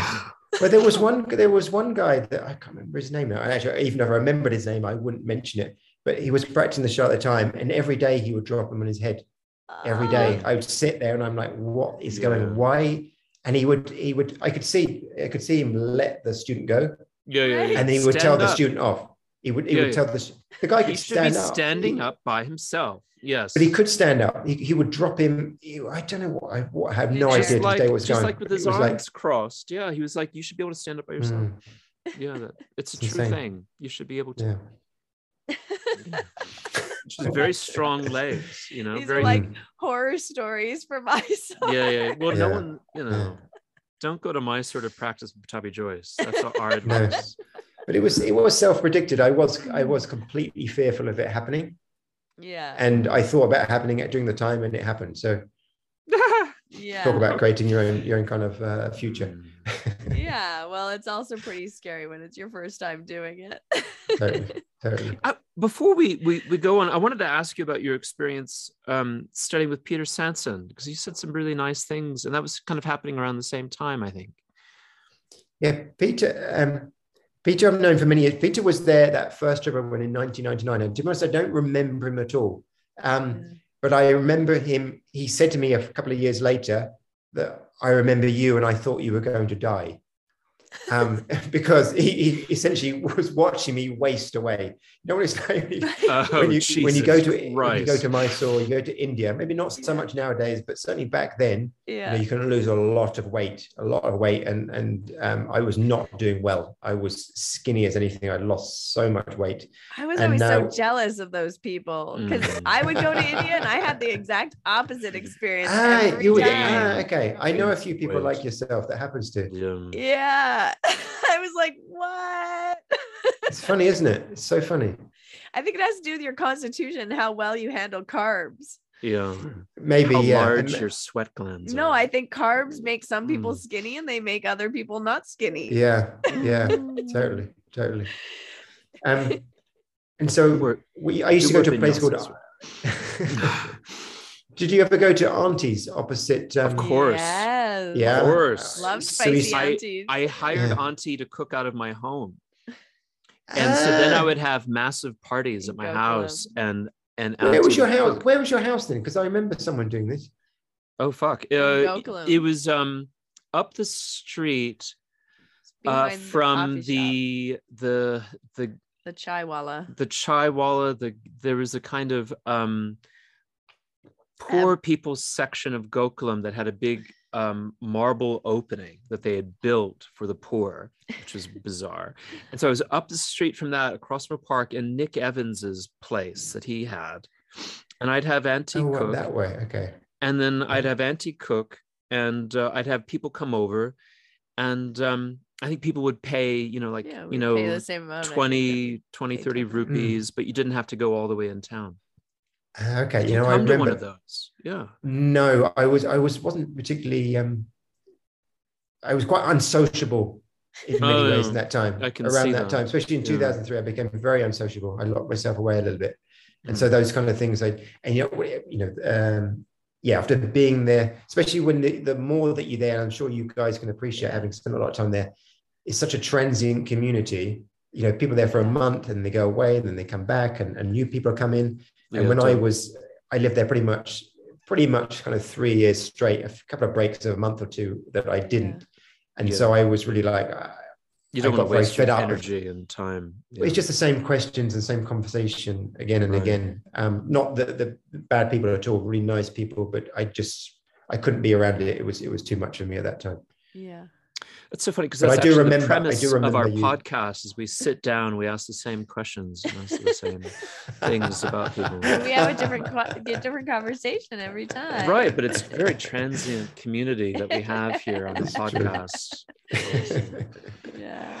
yeah. So I remember, and you were remember also living in Lakshmipuram, I think, at that time as well, right? And the the first, where was I the first time? The first time, yeah, I was in Lakshmipuram. I stayed in one of the Sankalp buildings. Yeah. Oh yeah. Um, so the second time when I was studying in the in the old old Shala, and then when we came back, I was staying. You know where Saskia used to live? Yeah. Yeah. Yeah. Um, I stayed in that house for a while. Govinda oh. Kai had rented it, but he wasn't there, oh, yeah. so I rented yeah. it from him. Yeah. And then I lived in the opposite house. Do you remember Bay? Batea? Yes, yes, yes. Bay, Bay Yeah. Yeah. Yeah she was a friend of mine, so I stayed in that house for a while. Yeah. Um, and then I moved a little bit out t- more towards Brindavan Extension, a bit closer to where Brindavan, Olaf. Yeah, yeah, yeah. Um, yeah. That's nice. yeah, I lived out live. there near Olaf. Oh, okay, okay, yeah. okay. Um, but um, I, but I, I, Peter sent. Oh, sorry. Go ahead. Yeah, back but, to Peter. Yeah, Peter I just back brought up aunties as well, and I was I didn't want to lose that thread. No, that's that's yeah. Um, okay, Get going there. So he he saw me and Auntie's essentially dying, um, and then and then he um, the next trip I made um, that was in '99. Then in 2002 I went back. The next trip I made, he turned up, and I remember meeting this guy, and I thought he's this this guy is really nice. This guy's really nice. He would, he'd be there in the morning. He'd be chanting. He'd be waiting to go in. He didn't like to practice early. He always practiced at 5:30. He didn't like to practice at 4:30 um, and he he was he it wised up to the spot. You know, there's certain spots in in the old old Shala um, that were he, were his preference that were the mm. best kind of best air or the map was you know not overlapping whatever. Yeah. Um, And so he would, he would sit next to me, and sometimes he let me go in first. And I originally I thought, oh, he's a nice guy, let me go first, but actually he was letting me have a spot he didn't want. But anyway, he was mm-hmm. always so friendly. He put his, you know, all right, mate, you know, how are you doing? And, you know, um, in a very lower voice, um, because obviously yeah. practicing the Shalah, he put my hand on my knee, and he just felt like your best mate. Yeah. You didn't actually know you'd never yeah, met him, but right. he was your best mate. That's very, Peter very friendly. Yeah. Um, and then over the years, I've been fortunate enough to do some workshops with him in, in Barcelona a few times and um, uh, in London a few times, and, and met him in Mysore many times over the years. But um, I was always blown away by his teaching in terms of how um, he could make you feel so special. Yeah.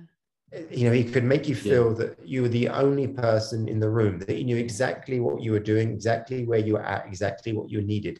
And he, to this day, he, I still feel he's given me the best adjustment that I've ever had. Wow. And you know what it was? It was, I was in Paschimottanasana and I was bending forward and he came back, came around uh, and stood just behind me and he massaged my shoulders. Oh. and I just relaxed, you know, instead of holding all that tension, I just softened. I was like, what a great posture. What a, what a great adjustment. Absolutely yeah. fantastic. Um, so just a, a great character, and I just love his his attitude towards the practice. It's the practice is there to, to serve us. Yeah. We're not serving the practice. We're not following this dogma. Yeah. He is totally into the long haul. He's always telling me, you know, how the he does what he can, but he he it's a lifetime practice. He's seen so many people over the years because he's one of the few practitioners yeah. that still goes back. He was just there now. He goes back every single year. Every yeah. single year he goes back. Um, and so he's seen people come and go over the years. People come, get broken, get yeah. disillusioned with the practice, and disappear off. Um, and so I like slow and steady, slow and steady, very kind of New Zealander kind of attitude, which when, which I really appreciate. When I met him in 2003, I became I was I was I had the fortune to become friends with him, and mm. it became a thing to have tea in the morning at the uh, Gokul chats with him. And it was really there was a, a, nice group of of mates there with like Rolf and Peter and Nick Evans, and I, and I felt like a little little little okay. younger brother, little little boy, who got to hang out with oh, the old dogs. Our paths must have crossed then because I, yeah, I know all those guys. Yeah, right, and yeah, probably did hang out with us at Gokul Chats. Yeah. And Peter had was having really bad back pain in 2003, and he would he would come over and do rolfing with Mitchell uh, Gold, and I was hearing about his story, and it and I was like, this is a guy who was doing fourth series in Mysore, and now can barely do half a primary, and I was like, wow, this is this could be my future. You know, that's amazing. yeah, he had he had he had some very um, bad injuries when he was a kid. Yeah. So he had very severe, very severe injuries. Um, Working on the on the sheep farm. Yeah. Shearing sheep farm. Sheep. I think it. Yeah. I think it was he had a skiing accident as, as well, water skiing accident, um, when oh. he really injured his back. Yeah. Um, and and that's how I think that's how he got into, into yoga. But uh, maybe you can. I was trying to persuade him to to do a, a video cast with me, and he yeah. was like, "I don't do not do them. Do not." He just flatly refused. He said, "Maybe try me again." If you can, uh, you know, try and get him onto onto, onto your podcast, to. Harmony. Yeah, because, yeah, he's he's, he's the nicest person on the planet. That's yeah. what I always say about Peter. It's true. I think really you're right. Is. Every time I see him, he's given me an invitation to come to New Zealand to shear sheep, and so I'm, I'm going to do it someday. I'm going to go to New Zealand and I'm going to shear sheep. Wouldn't you like to shear a sheep, sweetie? Yes. Could shear a sheep together. I know it's your walk time. So how long did you live in Mysore for? So I lived um so I spent about three months, so two, two months in 99, and then I went back for about three years in 2002 yeah. to about 2005. Um, yeah. I stopped practicing Ashtanga after a while because I, I, I, injured my knee um, yeah. With, a, with a motorbike and um, kickstarting a motorbike, I tore my meniscus, oh. and um, I just couldn't. I kept trying to practice again and again, and everything irritated my knee chronically. Um, and I decided that I would just take a step back from it, and that's how I started to um, hear about Dr. Jag, um, right. who we were discussing discussing yeah, earlier. Jag. um, and Saskia, Saskia Vidula was yeah. was the was the person who introduced me to her. But I had actually I heard of him before as well, but I'd never been to him. But she said, "I come, I'd go every afternoon. Come and come and meet him. Yeah. So I was kind of blown away by this guy, and um, and so my focus shifted a little bit away from Ashtanga and more towards um, working in a clinical setting, studying um, or adding more skills to what I'd learned in Australia, yeah. the Australian College of Natural Therapies, um, and helping each day, but also starting to, to help or work with people with some weird and wonderful conditions. What I loved about Dr. Jag's clinic is he would have every single condition under the sun, all sorts of health problems, and he would be able to treat them. He wouldn't necessarily every case fix them, but there was something that he could do to help. Um, and so I loved. I I spent you know good, just over two years with with him. Um, you were like apprenticing. I apprenticed, yes. I, I was there when he was there. I was there. Sometimes he would go away, and I would stay in the clinic with the other people and and help patients out, and then he would come back, and I'd study more.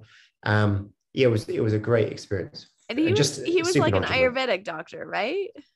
He he's a bit of everything. You know, his okay. his grandmother was, um, and I hopefully get the story right. His his grandmother was a, was a midwife, um, and so from a very young age, he was helping his his grandmother. And she would you know delivering babies and stuff. But she was also kind of a natural healer. I don't think she was classically ayurvedically trained okay. but she had an ayurvedic um, knowledge and also an understanding of medicinal plants in india. She also right. studied with um, krishnamacharya um, okay, and wow, he, he tells of he tells of stories of of him going with his grandmother and being in the room when he was very little and seeing krishnamacharya teach when he was still wow. still in mysore but um, he he was he was great. I learned a great deal from him. Yeah, yeah, I remember he was quite popular with with a cer- certain certain group of people. yeah, he was he he was inter- he, he was not a fan of, of Ashtanga yoga. No, he would any Westerner come in with the back problem and knee problem, he would go Ashtanga yoga. and and shake his head completely disapprovingly and then yeah. the person would chop up, chop up and say, "No, I don't actually practice Ashtanga." Go, oh, okay. Uh, but there was there was there was a you know the, as as we know, not that Ashtanga is bad, but if it's not properly applied, then it can yeah. lead to, to injuries. It's, it's, not the yoga's fault; it's the application of it, which is is the problem half the time, yeah. or most of the time, really. And so we would get a lot of of, of casualties from from various shalas uh, in uh, Dr. Jag's clinic. Yeah and he really then it must have inspired you to like go back to school and continue learning then I t- totally yeah I, I learned so much from him um, which I will be eternally great, grateful for um, but I felt towards towards the end that there was gaps missing in my knowledge like I knew yeah. I could see lots of different conditions I knew how to treat them but I wanted to understand the physiology I wanted to understand the biomechanics I wanted to understand the body on a deeper level, which he didn't have the training of. So he knew how to treat the body, but he couldn't necessarily tell me it was this particular muscle, this particular bone, or this particular tissue. Um, right. And I, for some reason, I wanted that knowledge. I wanted a, a, complete picture. Yeah. So I started looking into other other courses. I looked at physiotherapy and osteopathy. I even looked at medicine and Chinese medicine. Um, but when I looked at the prospectus of chiropractic, um, it ticked all the boxes all all the all the, the different subjects that i wanted to learn i was going to learn in this particular course um, so it wasn't that i i like i was dying to become a chiropractor it was more that the chiropractic training was going to fill in the missing gaps in in, in my knowledge at that time right. so uh, i left india and, and, and headed back to the uk in, in and went to college in bournemouth um, okay. which is in dorset which we were talking about earlier russell yeah it is yeah. yeah. Cool. And then, so how long did you study to be a chiropractor for? You just lived there and went to school full time? Uh, yes. So I, I, I, had to do a, I didn't have um, uh, any chemistry or biology, which are prereqs. So I did, right. I did a, I did a year, um, yeah. like crash course in those subjects. Um, and then did four years of, of training at, at chiropractic college. So I graduated in, in 2010. Wow. And then you came back to Mysore. Is that true? No, then then um, then I was I was after chiropractic college. I was I've been so much in my head. I'm sure you guys experience that sometimes when you when you're studying. You know, when you're yeah. taking these extra courses, it's so mentally stimulating and perhaps yeah. a, sometimes a bit vata deranging that mm. I just really wanted to, to get back into my practice um, and, and be still. And yeah. so I decided that I would go to, um, to Thailand. Oh. I've been to oh. Thailand. Actually, we, I don't know whether you remember this. We, I bumped into in Thailand in, in, it was in 2005, Harmony. Yeah. Um, you, when you were, you were practicing, or I think you were assisting Paul Dallaghan yeah, at the time. Yeah, and I was at the Yoga Thailand Center with Paul. Yeah. Exactly. And I was doing a fast with um Hillary. Right. Yeah, yeah, down the coconut charcoal, coconut water charcoal fast. exactly. And it was yeah. that was that was I remember now. Yes. Yeah, yeah. yeah. That was you a were great very skinny. You were you were with Bay, right? Exactly. Yeah. Yeah. Exactly. So we did that. And you know, that that was that was end of my kind of three year stay in Mysore pretty much. And we right. went to do this fast. They had done one before. Yeah. And um I totally you know, I, remember you saying that too. You're getting rid of all the parasites from India. I was honestly, honestly, I, I, mean, fortunately, this is only audio, and so you can't. But people can still imagine this. You should have seen what came out of me. It was shocking. Yeah, you had big worms, right? Shocking. I, had, I had so many parasites. It was yeah. honestly, it was Good absolutely God. laden. Yeah, it um, seems like the kind of thing that would make you mad. It, it does. It does. It's funny because Bay at the time, Bay at the time, she she got me into these books on fasting, yeah. and um, she loved this story about how parasites they have this little tooth. I don't know whether this is true or not, but she just tell me the story. this the parasite has this little tooth, and it can essentially hook into your intestine, and yeah. then it can just sit there. Yeah. and essentially just gobble up the food. But at the same time, oh, they almost oh, tap into like your. tapped be, into your nervous system, yeah. right? If I could tap into your nervous, yeah, exactly, and have food shoveled into me, be, exactly, oh, exactly. Live the next ten years like that. but it was it was fascinating because I went through. There was one particular day, maybe day five. I, have been shedding parasites, and I went through um, continuously. And then day five, I was like, I'm going to die. I am going to die. And literally, I felt like a part of me did. And wow. afterwards, I was right to be born and then I shedded some more parasites. And I, am convinced to this day that those parasites were like hardwired into my system, and that oh, they yeah, did like you, something did die, and then I was I sharing so, consciousness with a symbiote.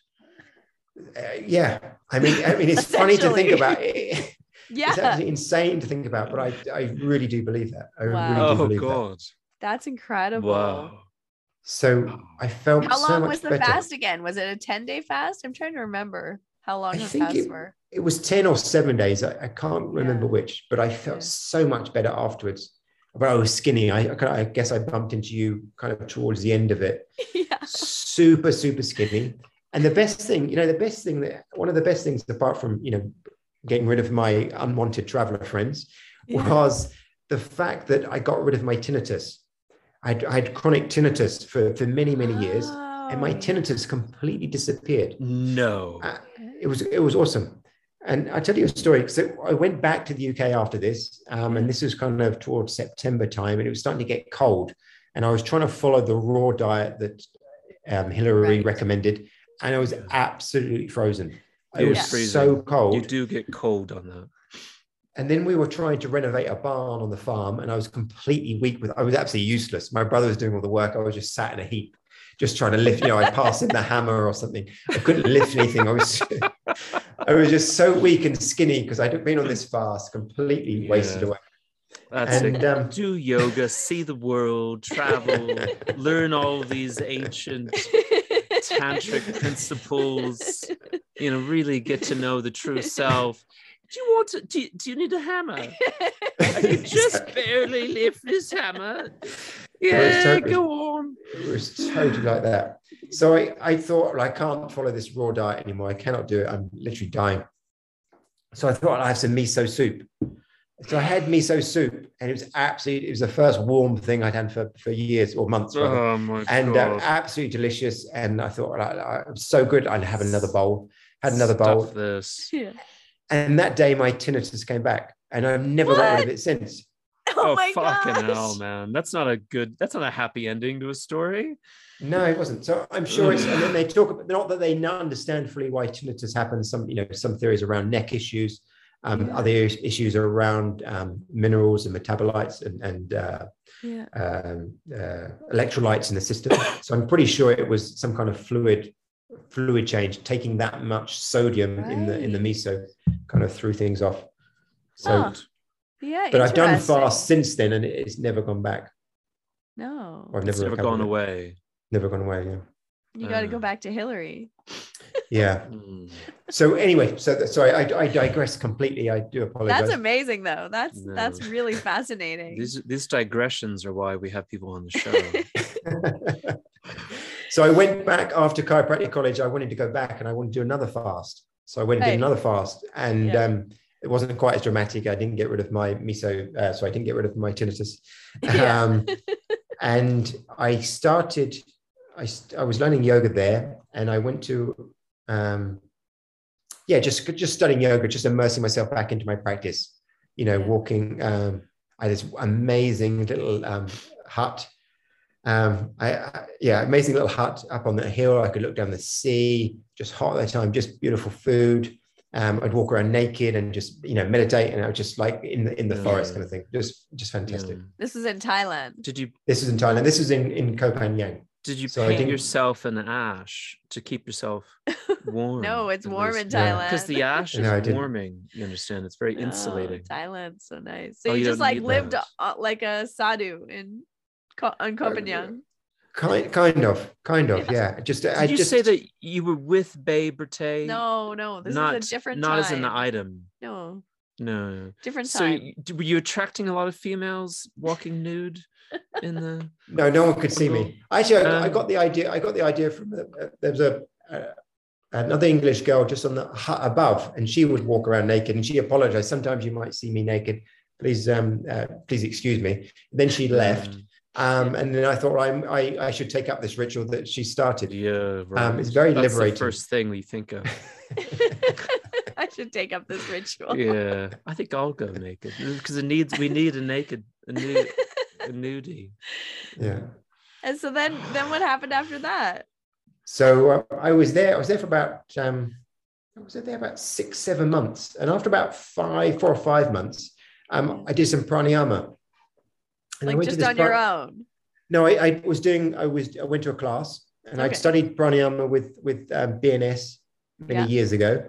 Um, um, and I kind of liked the practice, but I never really got into it. You know, asana and, and, meditation was still my kind of main thing. And I took this pranayama class, and I was like, wow, this is this is this is amazing. There's something to this, but how this teacher is teaching is horrible. This is not uh, correct. Really? And it wasn't. It wasn't. This is not. I, I shouldn't say that. Really, it's not a slur to the teacher. It was more this te- this practice is so powerful. I need to find a master. I just instinctively yeah. knew I I had to find a master in it. So I'm like, who, where do I go? Fellow, was this fellow going a bit too deep? Uh, the, no, it was just too shallow, and it was we were all doing ah. the same thing. And okay. I was like, well, we should be doing this. I should be doing something different, I think, than this person. It was I just instinctively knew it. Right. Um, not that I knew why or, or anything else about it, but I just knew that I had to find a, a, a real master. Yeah. Um, and so I was scratching my head what to do. And then suddenly I remembered Paul Dallaghan, which we who we've already yeah. mentioned, Koh Samui. Um, and I remembered back in the day when, you know, around 2003, four, five, yeah. he was coming to Mysore, but then he would disappear off sometimes um, yeah. secretly to another teacher who he told me about. Um, yeah. And he was telling me about how he used to get him to drink milk and ghee and these different practices and learning pranayama. Um, and I went, ah, this guy, maybe this this is the person that I should should uh, study with. So I contacted Paul, um, and he said, gave me his name. It was Sri Opi Tiwari Tiwari Ji. Um, he said he didn't teach much now, but um, you know, if you go there and show willing, who knows? I thought, well, let's go. Let's go and show willing, and, and we turn up. Um, so a couple of months later, I just went. I, I booked myself into Clive Um, yeah. Just in, in Lonavala in Lonavala in India. Yes, so um, beautiful little ashram.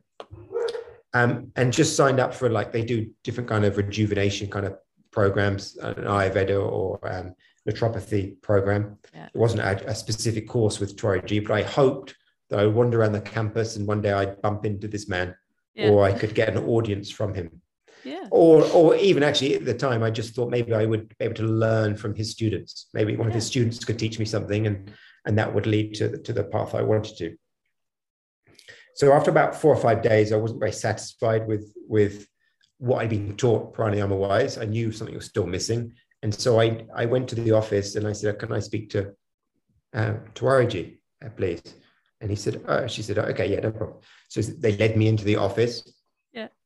And it, and it was like, this isn't Tiwariji. And it was his son. It was Subodh. I went to the right. wrong office. Subodh, yeah. And then I said, oh, I, I, was, I was sorry. I'm so sorry. I was trying to find your father. And he said, oh, no problem. And he called him up uh, in his office. He said, oh, yeah, come down. So I went down straight away to, to Tiwariji's office, knocked on the door and said, oh, hi, I, uh, um, I'd really like to learn some, some, some pranayama with you. Um, my, an old friend of mine, Paul Dallaghan, he's just, oh, Paul, Paul, here's my student. Oh, yeah. Very, very happy. Oh, yeah. And then he started talking about Paul. Um, and he said, you know, I, I just really want to learn pranayama. I really want to learn. Is there anything you can teach me? Just thinking he might give me, you know, two minutes of his time. And he kind of looked at me up and down. And then he yeah. said, look, you know, he said, look, I am here now. I am here now. Next 10 days if if you if you want to stay i will teach you something i can meet you in the morning and i will teach you something yeah and i was like oh that'd be fantastic so fantastic so the next week or 10 days i can't remember exactly how long it was now he would meet me each morning and we would he would you know slowly build my practice and i you know i knew oh, this is this is my teacher yeah. this is wow. this is this my you know and as i as i talk about it now every time i even mention his name i get goosebumps yeah. um wow.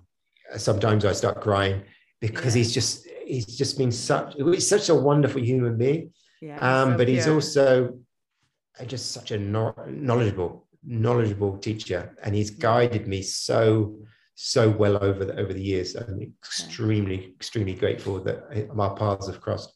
You wrote here that you so usually see him three to four times a year, and you have done for the last 10 years. Yeah, so this was in, in 2011. I met him for the for the first time, um, and then because uh, back then, I after after Thailand and that trip, I, I started spending more time in India again, and then I moved back to Mysore from about 2014 to 2019. Yeah, wow. So Mysore was was was you know it wasn't particularly easy. It was still about 10 hour round trip, but I would go yeah. every few months just for a couple of days just to get my pulse checked. Um, Tiwariji would check your pulse and see how imbalanced you were and to see if you've been practicing or not. Mm-hmm. Um, get a little bit of guidance, um, and off I trot again and and and you know, be very content in what I needed. You know, I, I was, I felt that just that you know one or two days with him would allow me to to practice another four or five months or whatever it was before I would see him again. That's yeah. so terrifying because I, I I can't imagine getting my pulse taken and being told that I'm it's there's too much hot sauce in my diet. I would I would I would just I think I would just end it really. I would just commit, you know, yeah. seppuku mm, out of out of honor. Yeah. amazing such an amazing teacher and so he just know things right away about you you're yeah you're taking incredible. hot sauce yeah i said yeah i'm taking hot sauce towards you you must stop and i'm like oh no once once i when he was staying in thailand and i was living there too and he would come and teach retreats you know and do like two week retreats and different trainings there um everyone was like making chai in the afternoon because he always likes to take afternoon chai. And so one day someone says, Oh, it's Harmony's turn to cook the chai. On a previous podcast, we talked about how much I love cooking, which, which is, is, like not at not all. At all. I was like, I don't want to make the chai. I just uh, want to like sit and like take know, the chai. Take satsang with Tiwari. I don't want to someone else serve her is what she prefers. But you know, I like put on the happy face. Oh yeah, good. I'll make That's the chai. and then um and I made the lemongrass chai, you know, just everything the way that he likes and uh, brought it out and served everyone the chai. And then Tiwari he drank some of it. He drank some more. And then he said, hmm, this this is very good. But I can tell there was a little um I forget the exact word he said, something like nervous tension. No, no, it was it was such a good word. It was like uh um like you felt compelled to make this. Like it, it, wasn't it wasn't made out of like yeah like it wasn't made out Not of the goodness of love. your heart. It was no. made because you felt you had to. Yeah. I was so like good. no no. It was and he's just laughing and he's like mm, yeah i can i can taste it. It's in there. Yeah. When when did you first meet Dwight? You uh, I first met him in 2004. So nice. that was like one of my main reasons for going to Thailand. I mean, I was also hired to run the retreat center and to teach when Paul was in Mysore and to, you know, run some retreats and to help on his teacher trainings. But um, when I had met Paul in 2004, he had shown me sort of the beginning of a pranayama practice because I also was like, I really want to learn pranayama. I want to learn mm. from a teacher. And so Paul guided me in the beginning of the practice, and then he said you should come to Yoga Thailand and and learn from Tiwariji. And I was like, yes. And also um, Stephen Thomas. Stephen Thomas, yeah. He was in Mysore that same time, and he had learned from Tiwariji in, in Thailand oh. as well. And so he had said, "Oh yeah, you got to go. You got to go meet Tiwari." And so that was like what really like brought me there was this desire to meet Tiwari and to really learn from this teacher who was like, you know, a real guru, no. a real teacher of pranayama. Yeah, yeah. So yeah. yeah. Oh, fantastic. Yeah. And then it just kind of carried on from there. We hosted him at our school, our yoga school in Victoria twice. Ah, wow. Yeah, oh, it was great. really nice. So. Oh, amazing.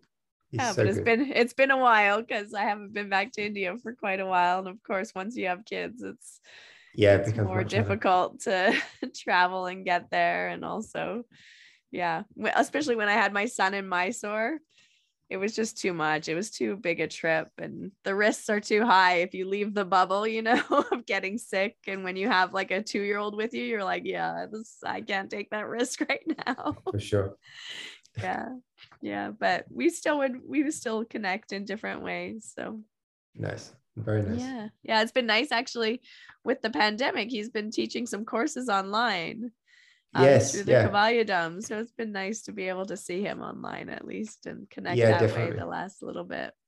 Yeah. Yeah I mean, yeah I've, I've missed it the last this is the longest period I've not seen him now since I since I first met him um, yeah. with the pandemic. But actually, I'm, I'm really excited. We uh, on Monday we go back to India, and oh, um, I wrote him a few weeks ago and said, "Oh, can I come and see you?" And he said he'd be in Rishikesh. Um, he's so sweet. He's so generous with his his time. He's, you know, he's obviously got yeah. so much he can do. Yeah. Um, he's like, "Oh yes, you're most welcome. Please come." And so yeah. we're meeting him uh, next week. So I'm so excited to, to oh, see him again. So nice. Yeah, I saw his house in Rishikesh. We were there too. Oh, fabulous. Yeah, it's yeah, a nice place. Lovely. Yeah. He's very happy when he's there. Very happy. Yeah.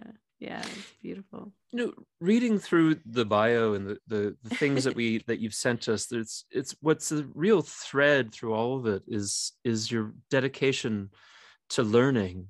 And it's really like like watching a a doctor who's, who goes back for a residency or goes back for a fellowship and goes back for to study something else it's like and then 25 years goes by and you've just been you know studying and learning the whole time it's really it's really impressive to see like, you, like there's this whole piece here about the three years that you apprenticed with dr jag and mysore we talked about that. Oh you already talked about yeah. that. It's just phenomenal like how much you know how much you've done and studied. Um, yeah it's been a lot I, I feel like i've been really really really there's a lot of reallys but really lucky in terms of the people who I've come across in my lifetime. I feel like I've come across, you know, amazing teachers with amazing knowledge who have been kind of up here in terms of, of what they can do. So, mm-hmm. for example, Dr. Jag, the knowledge that he had. Um, I not mentioned my chiropractic uh, mentor, Dr. Ian Rossborough, um, who I've gone to see many times in, in Australia. Um, his knowledge is again up here. Tiwariji, um, there was Dr. Ed at the Australian college that I studied with. So I, I, feel like I've always been inspired by by great people, mm-hmm. um, and always had a target to. So I've never been able to, or never felt the need to rest on my laurels because I could see that I needed to get much further. Mm-hmm. Yeah, if I wanted to achieve what they achieved, there was lots more to do. Um, so I guess that's been an inspiration to to, to keep studying. Um, and uh, yeah, no, I, I do enjoy learning. I, I, guess in the last, especially in the last couple of years, especially since we left India and got a bit stuck in terms of we were supposed to move to Australia and, and things didn't work out there. Um, I haven't learned so much from people, a little bit, to be honest, actually. Um, it's more been studying. It's more like reading research papers and and, and learning other areas of, of, of health in the human body, which I perhaps wasn't exposed to before. So I, I do enjoy learning. I do appreciate that. And I do, I, I mean, to be honest, I love just getting my mat every day yeah. and learning again. You know, there's always yeah. something something new to, to discover on the mat each day, which is it was a great beauty of, of, of consistent practice, I think. Yeah. Did, did you talk about his knee injury? Did you did you we didn't go that? into it? No. Uh, did you? It was interesting. You That's talked what to, took you to Dr. Jag, though. But you you asked you asked uh, you asked him in a in the bio, you know, what what broke him and what changed his idea about practice. Yeah. And I thought that was a really interesting answer. Yeah. So I, yeah. Um, so I was. This was in early 2003. Um, I was, you know, as I mentioned earlier, I was really trying to um, I was thinking that I need to at least complete primary series and maybe you know get well way through intermediate series before you know I should be, be teaching Ashtanga properly, you know, um, or you know get authorized as, as, you do then or did then and, and do now. Um, and I was really into my practice. It was just you know I guess you guys maybe had the same experience. You know, when you go to Mysore, it's literally go and practice, then you go home and you relax, or you sit by the pool and you do absolutely nothing, preparing right. yourself for the next day of practice. Everything yeah, else kind right. of pushed to, to, one side. So my kind of life was was kind of like that. Um, and then I injured my knee, so I, I went to buy. I wanted to buy a little scooter because I knew I was living there and I didn't want to rent a scooter all the time. And I went to buy a scooter, and this guy said, "Oh, actually, my friend's got a motorbike for sale." Oh, oh, let's let's have a look. Let's have a look. Mm. And it was it was this beautiful golden motorbike. Yeah. Um, it was called the Enticer. It was a yeah, Yamaha Enticer. Enticer. Yeah, I've seen Actually, Paul Paul Dallaghan bought it off yeah. me uh, a few yeah, years later. Yeah, it is Enticer. That's right. exactly. That, that was mine. So um, so I, I got it, and it was really designed for uh, an Indian individual or an Asian individual with small feet. And I've got massive feet. I've got size. yeah. uh, it's American 13 um, which which that bike does it's not enormous. suit. Yeah. It's, it's, quite big. It's quite. And it's not, people do have bigger feet, but I find I it quite. Imagine how uncomfortable that is for your wife as well. It's a shame. oh my god. moving on. Uh, well, she has to, you know, the work that she has to do to find you feet footwear. okay, okay, yeah, that's what yeah right. That's what I meant. That's what I meant. Yeah, it's just such a hardship. So I was on this. I had this motorbike, and it had a kickstart, no electric start, and I kickstarted one day, and as I brought my foot down, my heel hit the exhaust pipe. Um, a oh, taller yeah. foot would have just slid by and um, it just jammed my knee and tore my meniscus. And so ah. it just ah. changed. It just changed um, my practice overnight. So I just went from being able to do lots of things and pretty much going towards you know just not quite standing up for back bends, but doing all of primary series. I'm just waiting to stand up, and I was kind of close, I guess, at that time, um, to barely be able to do anything.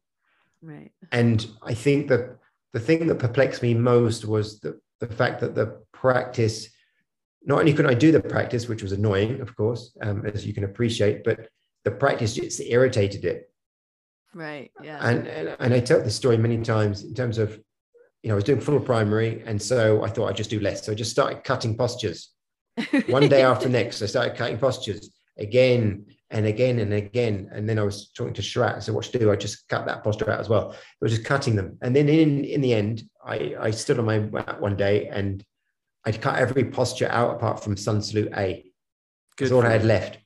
And yeah. so I, I did sun salute A and my knees still hurt. And I thought, well, what this what's left? What's left? It's just it was just burning. It's absolutely burning. And I and I and it practicing asana is one thing, but when you can't walk, when you can't go up yeah. a step without wincing or without like holding on to something, or without coming with coming back with your knees irritated, yeah. um, then it's like something I'm not doing right here because I, I had this mm. tremendous belief even back then, uh, even 20 years ago, that that yoga could fix everything.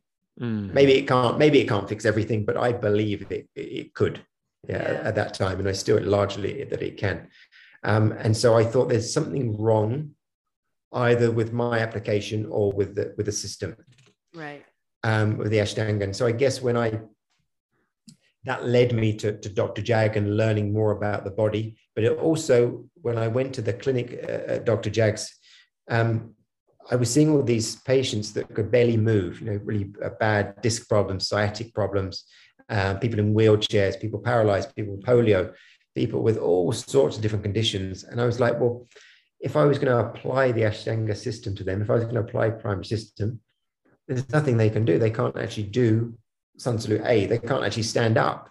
Right. So there had to be something before that. There had to be some kind of therapy, movement therapy that they did initially, which then might lead them perhaps to more right. um, Ashtanga based work or Sun Salutes or standing poses. But there had to be mm. something before that. And Dr. Jag, um, he was he was very he was a bit of a master at that in terms of um, developing developing movements for certain uh, conditions which yeah. Opened my eyes up to, to therapeutic movement and helped me a great deal in understanding how I can start working with my body again in, in a different way to, to create healing. It's so fascinating to me because I, I, I, do sympathize with the the plight of this pra- of this practitioner, and it's it's a kind of practitioner that you mentioned, who um, is addicted to practice and is addicted to an orthodoxy of practice for whatever reason and perhaps they're they're just super hyper focused on their on achievement. And they have a particular ambition towards six series or you know mm. maybe at least finishing third and getting a certification.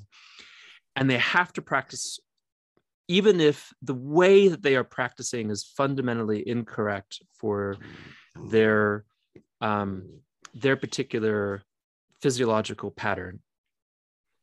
And they're they're going to continue doing it wrong until they're just in their their bodies falling apart. And that happened i think to me as well. And i had to really sit down with a therapist and say look this is this is not working. And you have to do this a completely different way if you're going to walk again or you know live without pain is what i mean. Mm. can you talk more about that about how often you saw that?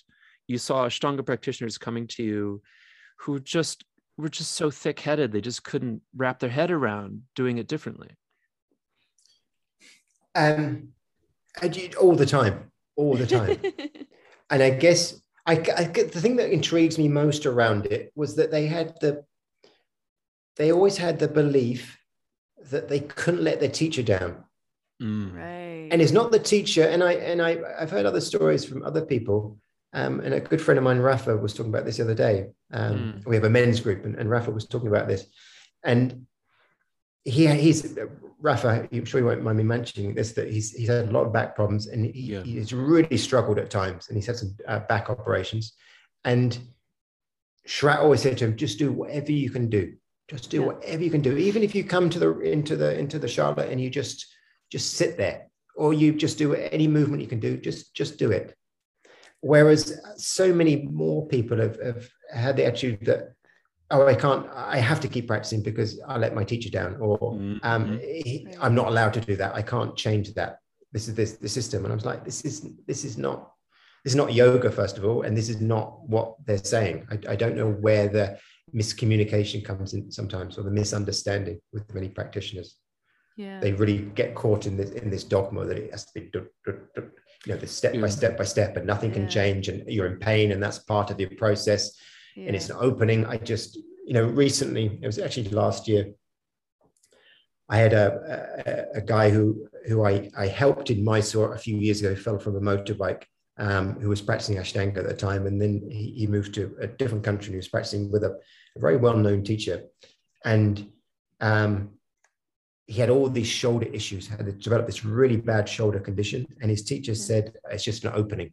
It's just an opening. Just keep practicing. Just keep yeah, practicing. We've heard that yeah. a thousand times. and um, and then when he started to doubt it, when when this this this uh, patient of mine started to doubt the teacher, the yeah. teacher said, "You're you're weak in your mind." That's the problem. You're, oh, you've yeah. got weakness I've in heard, your mind. I've heard that once or twice. Yeah. yeah. and so you know, he just he just got to a point where he was just in so much pain and just so fed up. He went for a scan. He he'd completely stuffed his shoulder up. He had a labral tear. He had bursitis. He had rotator cuff tears. Yeah. Um, bicipital tendonitis. You name it. His shoulder had it. Um, and I just thought it's just that's just stupidity to tell someone like that to work through it. it's just it's just i guess it, I, I, mean everything comes down to ignorance whether you're a, a, a, student pushing yourself through a physical pain or a teacher yeah. telling the student to push yourself through physical pain it comes down to to you know ignorance which is yeah. uh, a rude word in, in some ways. But uh, i always remember you know i'm you guys have ever done vipassana meditation? Yeah. yeah um, oh. Goenka Ji often, when you in the video discourse, he talks about, you know, uh, I can't remember the exact situa- situation he talks about, but someone comes along and they're angry at you, or and they start to give you trouble, and then you, with the practice, you slowly start to realize, ah, they are ignorant.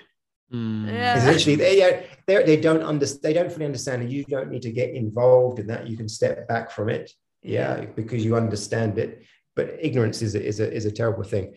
Um, yeah. And we're all ignorant to a certain extent, aren't we? Of course. For sure. Yeah. I mean, it's the first klesha avidya, right? The yeah. ignorance. And out of exactly out of ignorance, out of avidya, this confusion about what's real and what's not real and what mm. really matters and what's true and what's eternal and what's not, right? Is comes all the other kleshas, which is like ego and our personalities and our likes and our dislikes and totally. clinging to life and fear of death. So yeah, it's mm. the it's the main thing that we're all suffering from yeah. on one level or another, right? And that's yeah. that's always the interesting thing for me with yoga is, is like you know we know things that we don't know we know things that we know but we don't know what we, what don't, we don't know. know. and we have these yeah. blind spots right exactly think, exactly oh yeah i know i know all there is to know but no we don't and then all of a sudden you have those aha moments of like oh you you're faced with it. Like oh i really like misjudged that or i really didn't see that you know?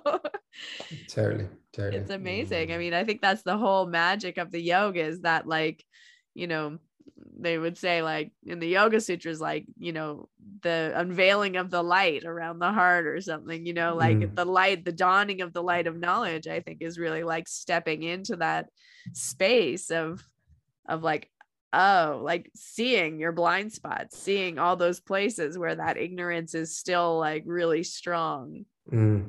Mm. yeah yeah it's, it's great the yoga for that isn't it yeah and we learn so much as you mentioned that like the sutras we get insights um, and from the asana, the pranayama, the meditation, all these different things. There's there's so much to learn and so much opening your eyes to, yeah. the, to the world and yourself that has to be worked through.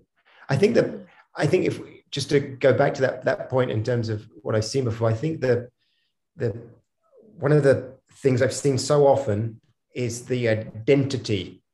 I am yeah. an Ashtangi, and right. I, I, did a I did a little short video cast with Eddie Stern. I know you did a, a, yeah. a, a podcast with him recently. I've not listened to yeah. it. I mean, I must do that. But um, Eddie summed it up really, really well in terms of that he would never call himself an Ashtangi. Right. Why would you want to identify with something so strongly in case, you know, because if you do, if if that no longer fits, what are you going to do? And I think that's what yeah. happens to so many people.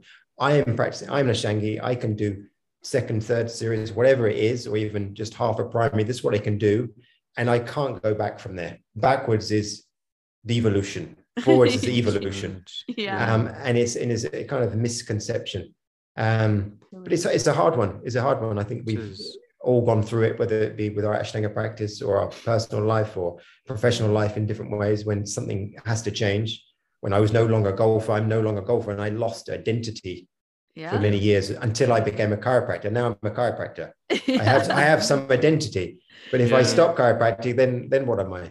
Um, it kind totally. of yeah it's beautiful though but again that's like totally taking us back to the essence of yoga right which is mm. realizing mm. that at the at the very heart of it you are nothing mm. right yes, you're, you're, not a chiropractor you're, you're not an sweetie, yeah, you're not even like this body like sweetie, no body no sweetie, mind your like, consciousness yeah but yeah. like yeah you know that You're doesn't at least that yeah but that doesn't mm. have like like an, a, a label attached to it it's well, infinite it's para, paramatman is a pretty good it's a pretty good one no mm. but like, like the experience that. of that i am paramatman the tragedy mm. of stripping away all of those things that we attach ourselves to all those labels all those identities right? It's it's traumatic. It's like that little death that happens mm. where you're like oh my god. But that's why you should walk around in the nude is strip off as much as you can. Yeah. yeah but then you be, might be attached to your body and at the end of the day you're no body either right? Exactly. Mm. exactly. And and I, I always find it so interesting because you can you think through the ashtanga yoga practice that you're becoming less attached to your body because you're like you know able to transcend pain thresholds or you're able to you know put your body into these crazy positions and you're breaking those limiting beliefs in your mind about oh i can do this and i can't oh, do yeah. this that sounds good yeah and it's i think to a certain extent right sure you're you're kind of transcending that mm. attachment to your body a little bit but then there's this really kind of sneaky, slippery thing that happens with our ego, right? Where we then get attached to this new mm. body mm. and this new way of being. And mm. and and again, we're back in the same trap. Now yeah. we're attached to our new body and our new abilities and our new way of being. and all you have to do is start losing those, like you're saying, right? And then you're, you know, at Surya Namaskar A and you can't even do that. And you're like, well, what's left? What, the, what am I? what, what am I exactly. now? and you realize like how attached to your abilities and your body you became right mm-hmm. yeah yeah and yes, it's, it's yeah like you say and it's not linear like it's always this sort of unfolding and it's also like like a spider web of of possibilities. And i think for westerners it's so hard because we see progress and we see development and advancement in a very linear fashion like yeah. right? Are we're just programmed that way. And yeah. it's not like that. It's it's like a flower like opening you know it's absolutely. Absolutely. I was chatting to uh, chatting to a patient the other day and who, who's having um, back issues for, for many years and i guess she was frustrated at the times that you know she felt like she's improving and then she yeah. regressed. Yeah. Felt like she's improving and then she regressed. And I said this is this is the pattern that you you you you will probably follow you know because yeah. um you know the, the problems that you have are so severe you, it's not going to be just like getting better better better better. You know some days you'll feel great and those are the days that you can build you know so, and you can relate this to ashtanga practice. You're feeling flexible and strong you can find some advancement and other days you're tired and so you pull back a little bit. Yeah mm. and you kind of respect your body and you take it a bit easy maybe don't do some vinyasas or do less practice. And other days you're in pain and so then you pull back even more.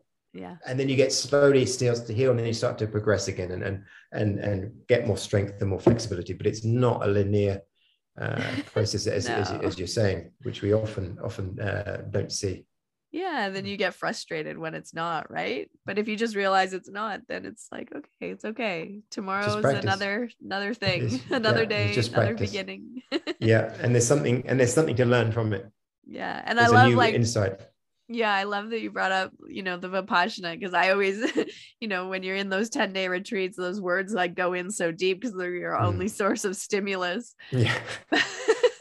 but I always, uh, I always hear like Goenkaji's voice in my head, start again, mm. start again, right? It's like your 10th hour of meditation that day, and you're yeah. like, whoa, okay, I guess I'll just start from the beginning. yeah. Here we go. It is, it's just like that, just like that back on the ride.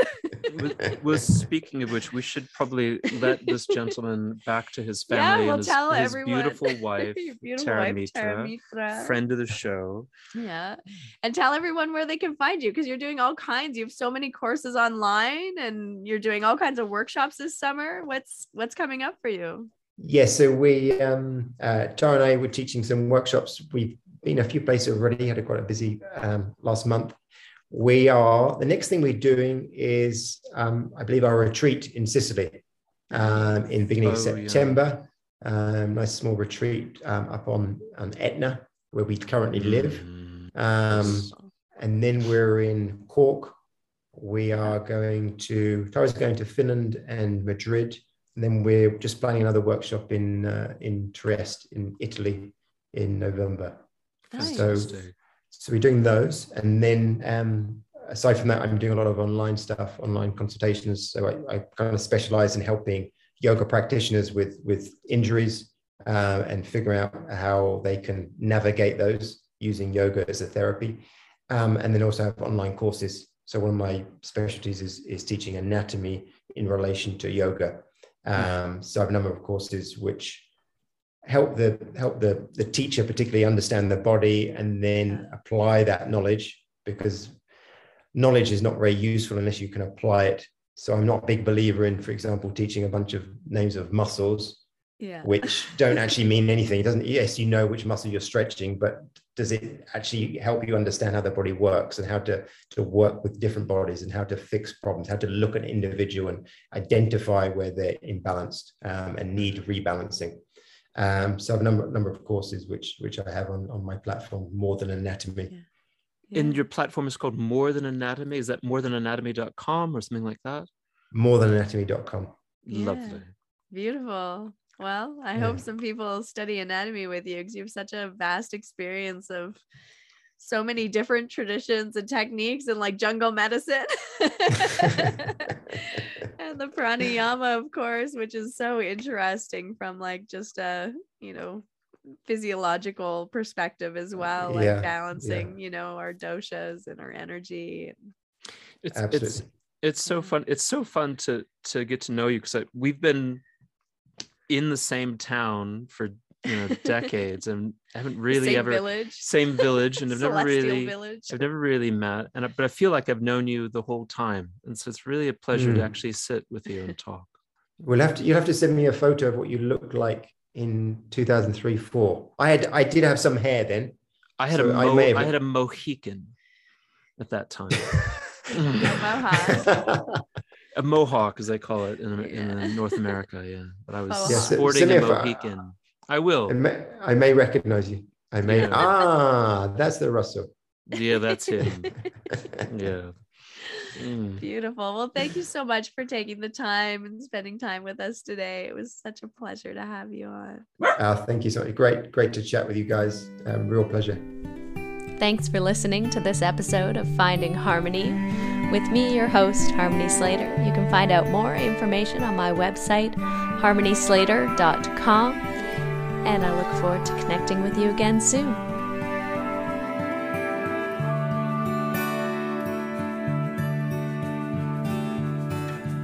standing in eternity's shadow, watching the breaking waves. There's a heart.